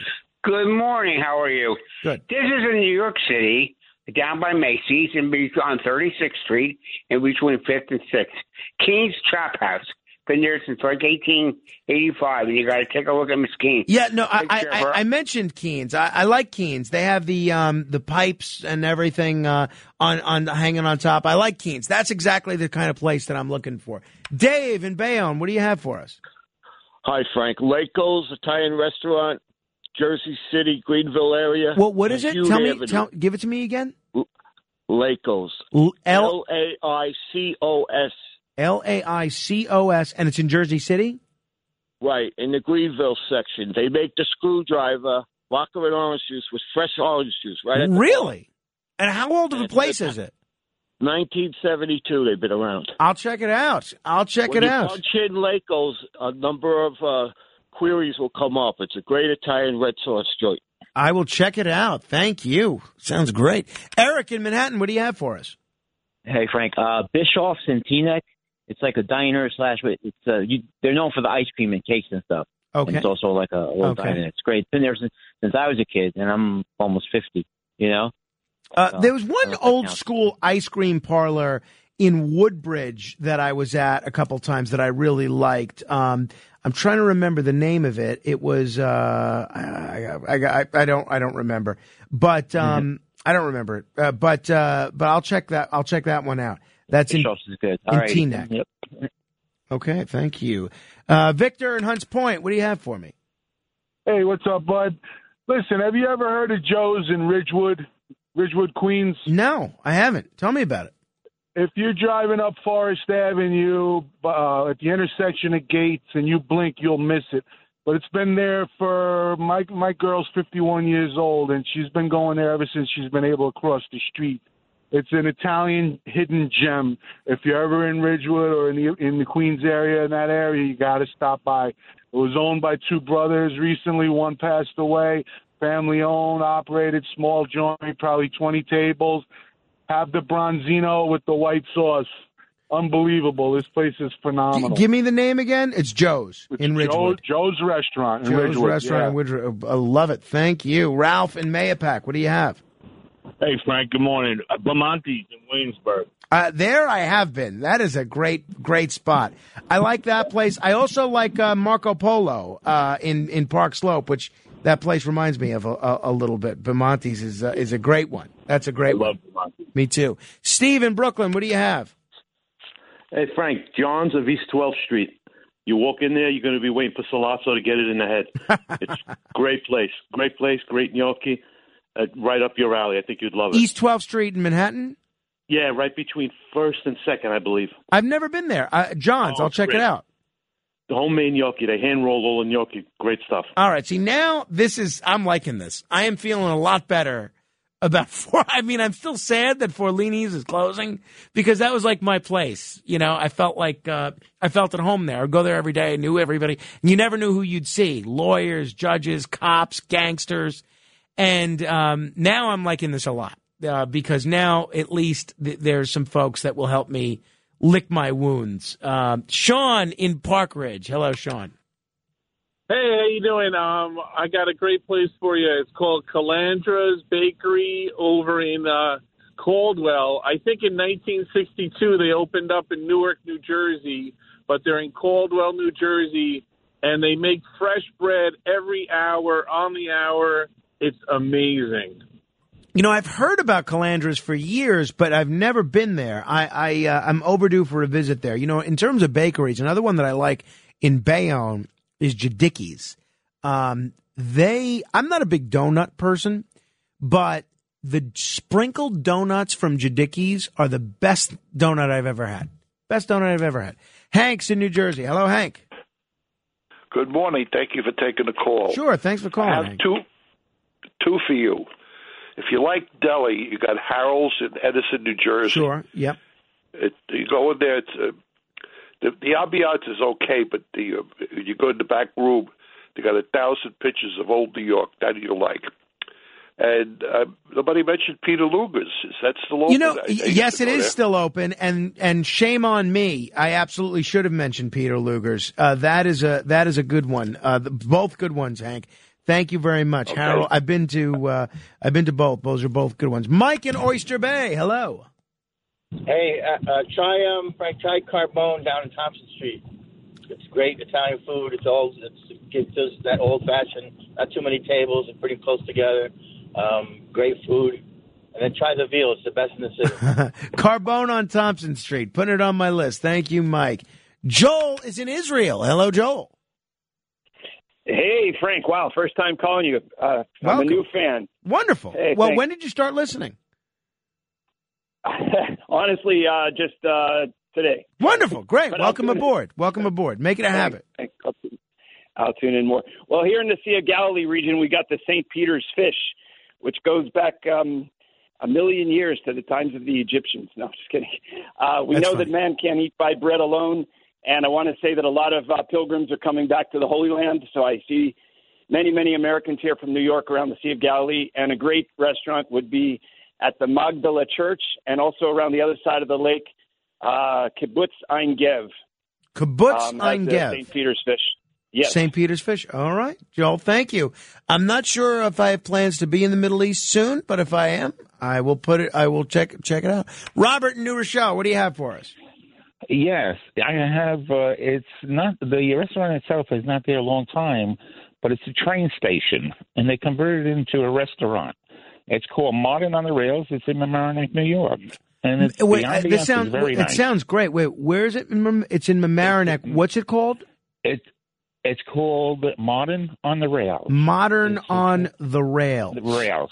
I- yes, I- it's it's a train station that's converted into a restaurant. It's beautiful, and the food is uh, pretty good. It's Italian, and you'll like it. The ambiance is very nice. Thank you, Marianne in Indiana. Hi, Frank. Hi. Uh, how you doing? Um, um, our family has an Italian restaurant in Indianapolis that's a hundred years old. Oh, really? A hundred years old? Yes. What's the name of it? It's called Iaria's. I A R I A. It's like Maria with an I. I A R I A in Indianapolis.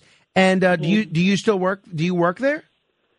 Uh, no, my uh, it's a four generation. Uh, my second cousins run it now. Wow, that sounds that sounds Yeah, like my, kind of place. My grandparents founded it. It's a it's a Calabria, Italy. I red love sauce. it. I, you know, I'm not sure when I'm going to be in Indiana, uh, but I'm definitely going to put this on my list, Marianne. How did you Well, discover our, our show out in Indiana? Uh, I listen to um, the app, the WABC app. Wonderful, great.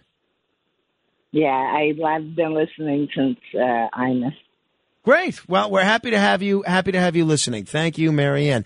Jody in Queens, what do you have for us?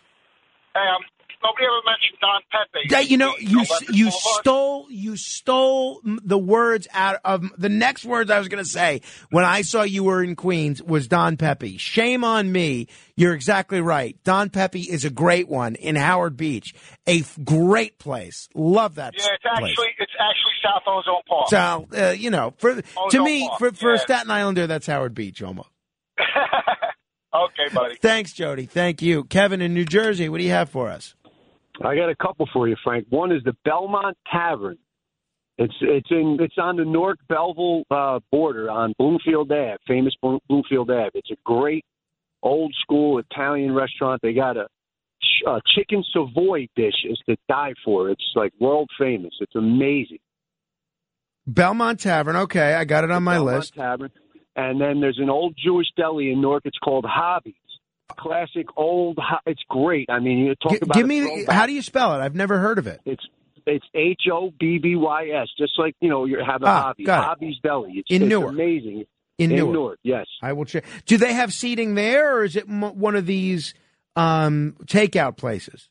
No, no, it's a lot of seating. It's a big place. They they get a lot of like lawyers and police and cops, and uh, firemen and stuff for lunch. It's it's right downtown Newark. It's it's amazing, old school Italian. Uh, I mean uh, Jewish deli. Great place. The, uh, thank you, Kevin. You know, I got a message here from a friend of mine who said um, cops attending criminal court. He's a former police officer. Cops attending criminal court have the code name Part F for Forlini. That's pretty funny. And uh, he points out that Chef Vola in Atlantic City, Atlantic City is literally a step back in time. That's true. And Atlantic City has a few joints like that. Doc's Oyster House is another one, and the Knife and Fork, where my wife and I love to go, that's another one. Uh, that's one of the many things that's so great about Atlantic City is that you go on one block and they have the most modern restaurants, the most modern hotels, most modern casinos. Then you go to another block and they have a restaurant that looks the same and and and sounds the same as it did hundred years ago. That's what's so great about Atlantic City. That's what it is. Doug is in Montclair. Hello, Doug. Yeah. Hey, Frank. I I want to I want to say uh, a, a couple things here. Um, there there was a place in West Orange uh, called Pal's Cabin, And when that closed down, I was devastated. So I understand what you're talking about, and about like I dream of it, you know, but it's gone. But uh there's two places I want to tell you about. There's Steve's Sizzling Steaks in Carlstadt, New Jersey. Wait, is that near Hasbrouck Heights? Um, I'm not sure. Okay. it, it, it, it's near East Rutherford.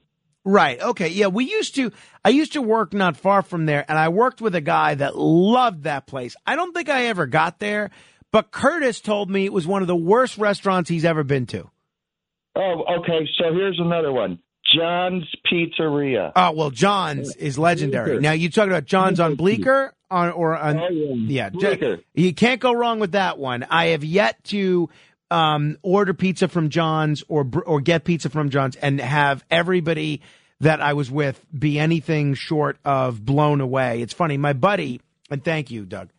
I don't want to make this too parochial because we do have listeners all over the country, but my buddy has a bar. It's called the Garret, and it's really neat. Um, it's it's it's a bar, but it's on top of a hamburger shop. Um, it's on top of a Five Guys. You have to, it's on Bleecker Street. Oh, you've been there, right? So, uh, it's my friend Kyle's place, and you have to go through the Five Guys to get to uh, the Garret. So they don't serve food at the Garret. So what I would do, and I, I'm not saying everybody can do this, but what I would do is I would order pizza from John's and have them deliver to the Garret. And uh, forget about it. You want to be a hero? You walk into the Garret with a pie from John's. I mean, really. Michael is in Westchester. Hello, Michael. Good morning, Frank. I've got Patsy's in East Harlem, Katz's Deli, Minetta's Tavern. Oh, Minetta's is a good one. I should have mentioned that one. Uh, one that's on my bucket list, Lexington Candy Shop on Lexington and 83rd. Yeah, that's like a. 95 I haven't. old. I haven't been there either. That's a good one too. And uh, out of state, Murray's Steakhouse in Minnesota. Most ridiculous steak you could have. I think they marinate it in butter, and they have uh, this garlic bread. It's indescribable, but worth seeking out. Really? All right. Thank you, Mike. We'll do three more of these because I don't want to make everybody too hungry this early in the morning. James is in Brooklyn. Hello, James. You got me all fired up. Well, let me hear. Give me, give me your suggestions. James. All right. James uh, fired up. So fired up he was distracted. Steve in New Jersey. What do you have for us? Hey, Frank, I got two for you. Um, have you ever found yourself down in the Irish pub in Atlantic City? Uh, are you kidding? I, I love the Irish place, pub. right? Now, the Irish pub is a great place. I go there every all the time. It's a big part of the Orange Loop. We've talked about it in a lot of our Atlantic City segments. I love that it's still open 24 hours. I love the owner, Kathy Burke. She's a great lady. I love the jukebox. Uh, I love that they still have rooms above the Irish pub that you can rent. I was trying to convince my wife to stay there, but the rooms don't have their own bathroom. So she'd have to like share a bathroom with everybody else staying there, which she was not about. The food there is mediocre. It's bar food. It's standard bar It's food. more, but the it's vibe the. Exactly. Yeah. The vibe is great. And whenever they do last call at Tennessee Avenue Beer Hall or Rhythm and Spirits, I am running over, whether at 4 a.m. to the Irish pub. And uh, it's a great spot, whether it's 4 in the afternoon or 4 a.m. I got one more in Atlantic City for you. Martoranos? Uh, yeah, you know, I, I didn't have the best experience at Martorano's the last time we went. I talked about it at the time. The food, though, is great. You can't take anything away from from the food. Uh, the mozzarella, especially, is just out of this world. We'll do two more, and then and then we'll move on. We got to give away some money. Lauren in New Jersey, what do you have for us, Lauren? Uh, 1906, Barbetta on Restaurant Row. Ah, I don't think I've been there. Um, Barbetta on Restaurant Row. It's from 1906. Uh, the oldest family-owned Ital- Northern Italian restaurant in New York City. You kidding? All right, I will. Put Family that, owned, yeah. I will put that on my list. Thank you, Lauren. And uh, we'll end with uh, Vince in Brooklyn. Hello, Vince. Frank, Vince. can you hear me? Oh, is this the Vincent? This is Vincent the Oh. Undertaker. You know, by the way, I've been trying to call you. We have the wrong address for you. I tried to send you mail. It came back to us. Yeah, all right. Uh, Yeah. Call me. You, phone number? Well, I'm going to put you on hold after your call, and I'm going to have you give um, give your proper address to Philippe, and this way, my I'll my, I'll satisfy my wife. Now, um, y- you are an, an expert when it comes to old school food. You bring us food that I didn't even know they still make. I, I, it's not unusual for me to walk into the radio station and find lard bread with a note from you on it. And uh, if anybody knows this category, it's you. What do you have for us, Vincent? in downtown Brooklyn on Union Street, Ferdinando's Focacceria. They still got sawdust on the floor. And then I don't know if they told Yeah. you earlier. Somebody mentioned Ferdinando's. Actually, I've never been there. Oh yeah. Well, you call me up. We'll go together. Great. Then and you bring your Carmine. You bring everybody. Now also Monty's on Carroll Street in Brooklyn, and Fer, Fer, Fiorito on 18th Avenue and 78th Street. They still got the red and white tablecloths. The mother and father and the two sons. What? They Give me that again. That's Fiorito. Fiorito. F I O R I T O. uh, on 18th Avenue and 78th. 78th Street. Mama and Papa and Great. the two sons. I'm going to check it you. out. Thank you, Vincent. Stay strong. God I'm bless putting you on hold. Give your address to Philippe, if you would. Hang on. Uh, all right. Now, made. Uh, I'm too. How am I going to continue with the show? now? starving I've now. made so high. Gotta have Aunt Camille's egg salad. I'm gonna go read that. Um, did you, what was your review of the pizza today?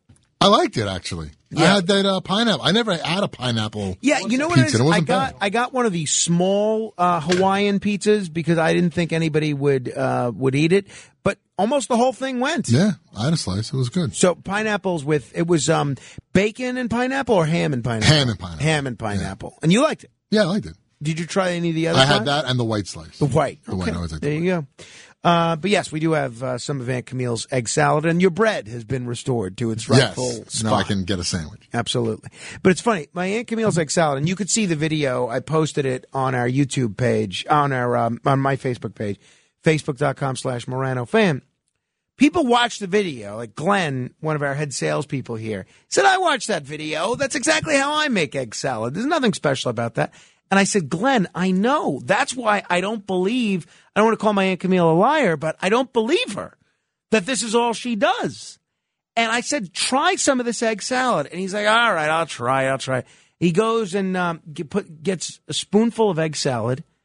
And he said, she's lying to you. There's something else that she's doing here. Now she maintain. Now she goes to church every day. She's the most honest person I know. I don't think she is lying, but I think she's lying. 800-848-9222. We are to the seventh caller to 800-848-WABC. We're going to give you an opportunity to win some money.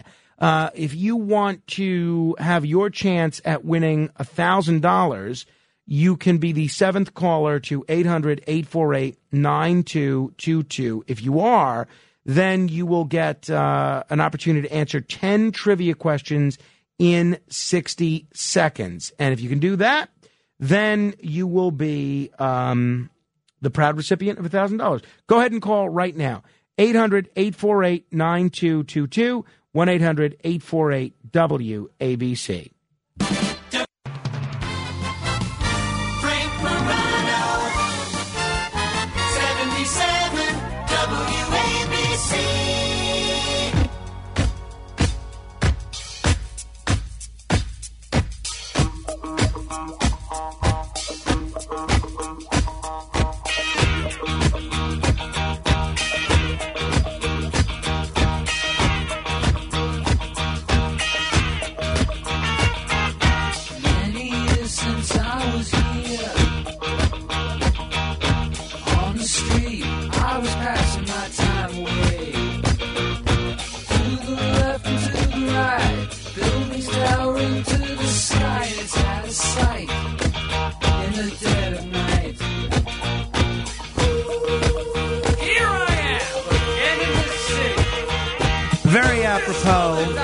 Back in the New York groove um, by the one and only Ace Frehley.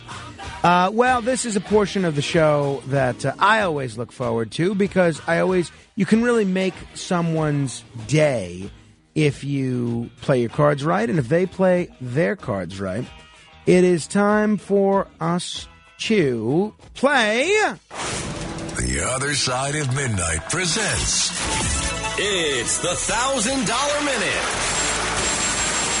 Answer 10 questions correctly in one minute, and you could win $1,000. Here's your host, Frank Morano. Let's meet today's contestant, John in Rockland County. Hello, John. How are you today, Frank? I'm hanging in there. So, John, you familiar with this contest? Yes, I'm on my way home from work after working 12 hours, so I listen to either one or at this hour of the morning. Nice. Okay, great. What kind of work do you do, John? I'm a fleet mechanic. Really? Really? That's great. You know, the mechanics are really um, some of the most, almost the most important job there is, because without mechanics, the whole world ceases to to exist. Uh, yes, transportation ceases to uh, exist. Right, or any kind of mechanic.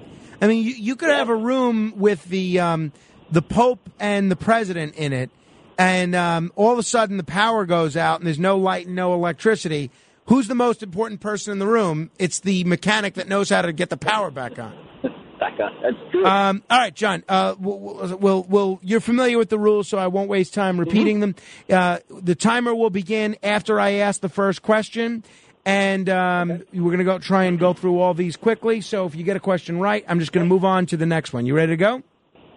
Ready to go. How many days are there in a week? Seven. In what galaxy do we live? The Milky Way. What is the first letter of the Greek alphabet? Alpha. What is the capital of Thailand?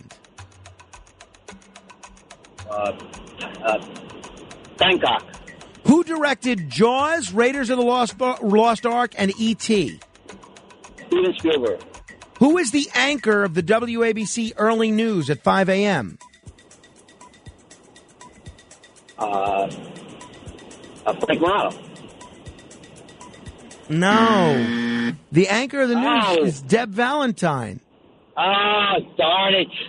Okay. You got to be listening to that, uh, John. I, yes, I, Deb, yes. I, got me. All right. All right. A valiant effort. You were on a good pace, too. Hey, uh, John, do you want tickets to see Tommy James and the Shondells? Or the Uh, Rascals? In, at, at Palladium Times Square? Uh, yeah, sure. All right. Okay. Well, I mean, don't do us any favors, John. All right. I'm going to put you on hold. I'm going to I'm going to put you on hold. I'm going to put you on hold and give Philippe your information, and we'll give you these tickets that you are begrudgingly taking. Um, all right. Well, if you do actually want the tickets to um, Tommy James and the Shondells, or uh, the Rascals and uh, Micky Dolenz, then uh, you can go to Ticketmaster.com. And if you use the promo code radio when you order, you can uh, get a special deal. I think you could save as much as 20%. These are brought to you by Baker Concert. Uh, you can also go to palladiumtimesquare.com for more information. Palladiumtimesquare.com. Uh, tickets available at Ticketmaster.com or PalladiumTimesSquare.com. You got Tommy James and the Shondells performing on May 7th, and you got the Rascals and Micky Dolenz of the Monkees performing on June 3rd. Before we run out of time, I wanted to mention this. So by now, I'm sure you've heard about the very sad news about uh, Bruce Willis. Uh, so if you haven't heard about it, I, I mean, imagine almost everybody has heard about it. Bruce Willis, a great actor, and based on what everybody says, seems like a great guy. He is suffering from uh, a disorder that is going to make him, and I can't imagine, this is my worst nightmare, unable to speak and unable to understand language. Man is a young man, only June 7th, and he seems to be, look, he looks like he's in great health. But um, he's retiring from acting because of this. Now, the last few years, I talked about this a little bit when my friend Noel Ashman was here. But the last few years, you've seen a bunch of Hollywood stars that, let's say, are not exactly in their prime right now, but still have a lot of name recognition. make these super low budget films where people pay them these indie film producers pay them maybe two million, three million dollars for a day or two of work. And they're barely in the movie, but they market these movies all over the world as uh, Bruce Willis with his name above the title, uh, or Robert De Niro. M- Meanwhile, they're barely in the movie, barely in the film. Uh, th- there was some interesting articles about this, but it's very prevalent. And so, Bruce Willis is one of these guys over the last few years that has been making all of these super low budget films. And he's probably been making millions, probably made just 10, 20, maybe even 30 million dollars doing these terrible movies. So the Razzies, are you familiar with the Razzies or the Golden Raspberry Awards? What they did, if you're not familiar with them, it airs before the Oscars and they honor the worst films, the worst films of the year, the worst actors of the year. And it's interesting. Sometimes people are nominated for an Oscar the same year that they're nominated for a Razzie. So Bruce Willis has done so many of these terrible movies lately, these super low budget movies that he's barely in, that the Razzies, and this was before they knew he was sick or anything, they created a special category for him. The category they created was worst performance by Bruce Willis in a 2021 movie. That's the category. And there was, th- this is a satirical critique of the eight films that Bruce Willis released last year, all of which are apparently terrible. And ultimately, Bruce Willis won the Golden Raspberry Award for Cosmic Sin. So, four days after um, his daughter, Bruce Willis's daughter, Rumor, posted on Instagram about her father's condition and the decision to step away from acting, um, the Golden Raspberry Awards, the co founders announced that they would rescind Willis's award in acknowledgement of the impact of Bruce Willis's disease on his on screen performances and his cognitive and speech capabilities. Now, I think that's the right thing to do. It's like when I didn't realize that Mark Gastineau had Alzheimer's and I sort of made fun of him on the radio saying it's I thought he called into Greg Kelly's show drunk when, you know, he probably wasn't drunk. He probably, you know, was something related to his condition. And immediately I apologized for saying that I thought he sounded drunk. The goal this is the statement that these jerks put out. Now, this is a guy who's a father of several children and has a loving family and it, this is what these idiots put out. These are truly sorry for Bruce Willis' diagnosed condition. Now, they could have ended it there. Instead, they say this. Perhaps this explains why he wanted to go out with a bang in 2021. Our best wishes to Bruce and his family. Meaning, they're saying this is why he put out so many, ter- wanted to put out so many terrible movies in 2021 that they honored. Now, that is awful. That's an awful thing. And it did not go over well on Twitter. I think uh, Gary Whitta, the screenwriter and journalist, spoke with a, for a lot of people when when Gary Whitta responded, "Seriously, go f yourselves." Now, my question is, the Razzies are meant to be fun, right? They're meant to be a humorous takedown of Hollywood's failures. And, you know, they have worst actor categories, and that's their intention. But, on, you know, their execution has become pretty controversial of late. Now it just seems mean. It used to be this good natured, poking fun at the films and performances that don't usually get recognized. Now it just seems totally mean spirited. Why do you have to come down on everybody's work like this? If you don't like the movie, don't go see it. Tell people you don't like it. But I don't know. I, I'm sort of, the older I get, the more of a softy I become for all this stuff. I'm sort of thinking that maybe, and Salon.com has written about this as well. I'm sort of thinking that maybe it's time for the Razzies. They don't feel fun anymore. They just, it feels like you're a bully. Um, maybe it's time for the Razzies to figure out how to update their formula. Or maybe just retire this whole concept altogether. I found this Bruce Willis comment reprehensible. Um, maybe he wanted to go out with a bang. Found that really distasteful. 800 848 9222. I'd love to hear your talk on it, your, your thoughts on it. 800 848 WABC. Frank is in Lodi. Hello, Frank. Yeah, hey, how you doing, Frank? Well, I'm making a living. How you doing, Frank? Making a living. Okay. I heard when I before I left the house this morning, I heard that um, it, it said that they were rescinding um, that award to him because of his um, his illness. But maybe that's not true. I don't know. No, they did. The They thing- did. They They did. did. And Yeah. but then they tweeted that snide remark about how Yeah. his basically saying, "Oh, this disorder explains why he was such a terrible actor of late." Yeah, but see now, I also heard a couple three couple of days ago now on one of the uh, you know news everywhere. He made so many movies because when he was diagnosed, he knew he wouldn't come to a point where he couldn't make movies anymore, and he has a lot of children and stuff, and he wants to make sure his family is well taken care of. That that is why he made so many movies. So even though he didn't get a real lot of money, he he could put money away and they'll be taken care of when he can't work anymore.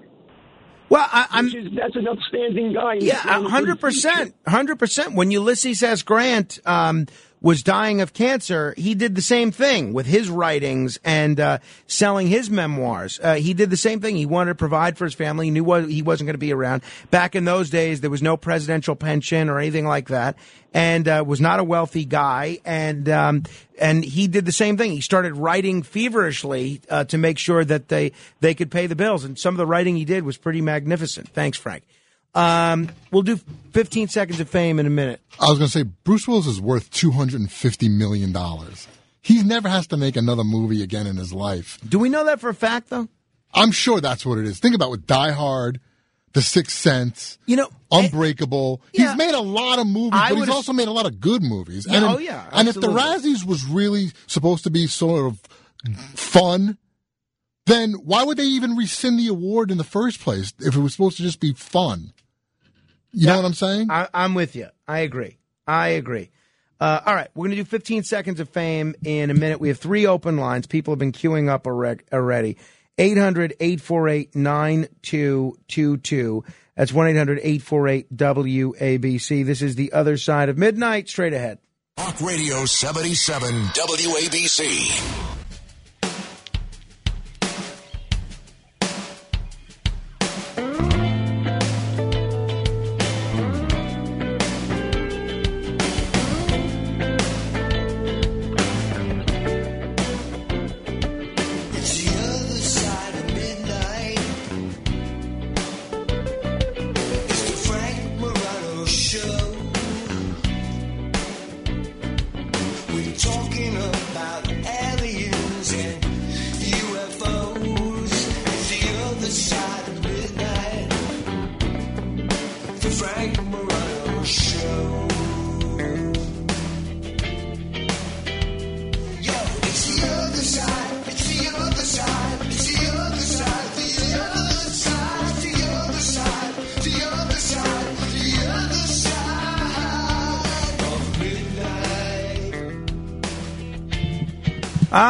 This is the classic Other Side of Midnight theme by the one and only Andy B. Um, I think what we're going to do, because I do like the new one too, I think maybe what we'll do is we'll alternate. Every other day, we will go um, we will go with the Andy B. Steve Gallo version. It strikes me as as fair. Uh, by the way, you know, excuse me, you're gonna want to listen to the Bernie and Sid show. Uh, coming up at six. Bernie is off today. It's going to be Sid, and for at least three hours, our owner, John Catsimatidis. Call me up and ask questions about the radio station. You'll be able to call John up himself and ask questions. Uh, they have uh, a star-studded lineup. Uh, Rob Shuter is going to be on the show, and uh, there's going to be some other interesting things. I'm sure that happens on that particular program. So tomorrow, today's a big day for me. I'm going to try some citrus, which I've been avoiding, but I do love. And then I think Saturday I may do my weekly cup of coffee. I was going to, unfortunately, a friend of mine's um, mother-in-law passed away, so I was going to go to the wake Saturday morning. I think I might uh, treat myself to a cup of coffee, which I've been avoiding as well. And if I come in on Monday and I can't speak, you know why? It's the orange and the coffee. All right, without further ado, I said I would allow some extra time for this today because we had to rush through it yesterday because we had Wally Green here. How great was Wally Green, by the way? If you didn't get to hear that discussion, uh, check out the podcast. Just search The Other Side of Midnight. Uh, we posted the video as well. Uh, but um, he was really terrific. It is time for The Other Side of Midnight. This is 15 Seconds of Fame. Say whatever you like for 15 seconds. 800 848 WABC. Tom is in the Bronx. Hello. I'd like to say, read The Janine Machine by Richard Blasberg and Twisted Justice at CNN.com. The Janine Machine by Richard Blasberg and Twisted Justice at CNN.com. Janine Pierre is a criminal or fraud who sent an innocent New York City cop to prison. I wish I could give Razzies to callers. Fred and Yonkers. Hey, Frank, good morning. Me and my buddies went to Bermuda for a golf outing. I was a little afraid of the Bermuda Triangle. After a round, I asked for a slice of key lime pie. The waitress goes, We only got Pythagoras. Neil on Staten Island. Yeah, new DOT Commissioner Rodriguez wants a car-free day in New York. So tell me, Frankie, when you bicycle in and out of work, how much is the toll on the Verrazano going to be? Excellent question. Mike in Montclair. Hello, Frank. Frank, if Hunter's laptop should turn up in your recycling, could you please return it to the authorities? Thank you. Leo in Manhattan. Frank, I know it's your ethnic background, but you just Italian, Italian, Italian, Italian. Try some German. Upper East Side, 86 and 2nd Avenue, 19, 19 year old classic Heidelberg German restaurant. I like German food. There's a great uh, German restaurant near me called Killmeyer's. I love it. It's one of the oldest restaurants in the city. Russ in White Plains. Why do you bring up the vacant building next to your house on Staten Island? Curtis has that guy Junior and his trusted dog Rusty lurking around, and the image is burned in- into my head of you grabbing onto that sapling. Russ and uh, Victor in Manhattan. The the most important line in the Honeymooners episodes was when Ralph told Wimpy Stanley that he's the king of the castle when Stanley was getting married. Stanley responded, I don't want to argue. And Norton responded, If you don't want to argue, then what are you getting married for? Tom in the Bronx. Yeah, I'd like to say if the city wants to get a lot of street people uh, who are homeless uh, off the streets, the ci- they've they've welfare department has to stop paying extra money to people to stay on the street because that's what's going on. David in the Bronx. Yes, yes, the Russians are going to kick our behinds. Tom in Brooklyn. How you doing? I read that said sex, drugs, drinking, and rock and roll are bad for your health. I had to give something up, so I gave up reading. Joe and Ron in Ronkonkoma. Uh, come down uh, to Lakeland Fire Department tomorrow between 1 and 4 to support Jackie Napolitano Ferno for School Board, Connetquot School Board.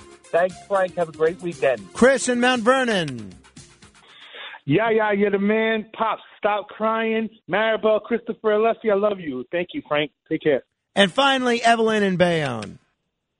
Hey, Frank, I second Laico's as a restaurant in Jersey City. That was my friend Dave from Bayonne. We talk about you anytime we bump into each other. It's all about you and the other side of midnight. Thanks, Frank. Thank you, Evelyn. Um, that slams the lid on things for today and this week. Have a great weekend, everybody. Uh, stay tuned for the WABC Early News with Deb Valentine. Hope you're listening, that guy in Rockland County. And uh, Bernie and Sid with John Catsimatidis from 6 to 10. Have a great weekend.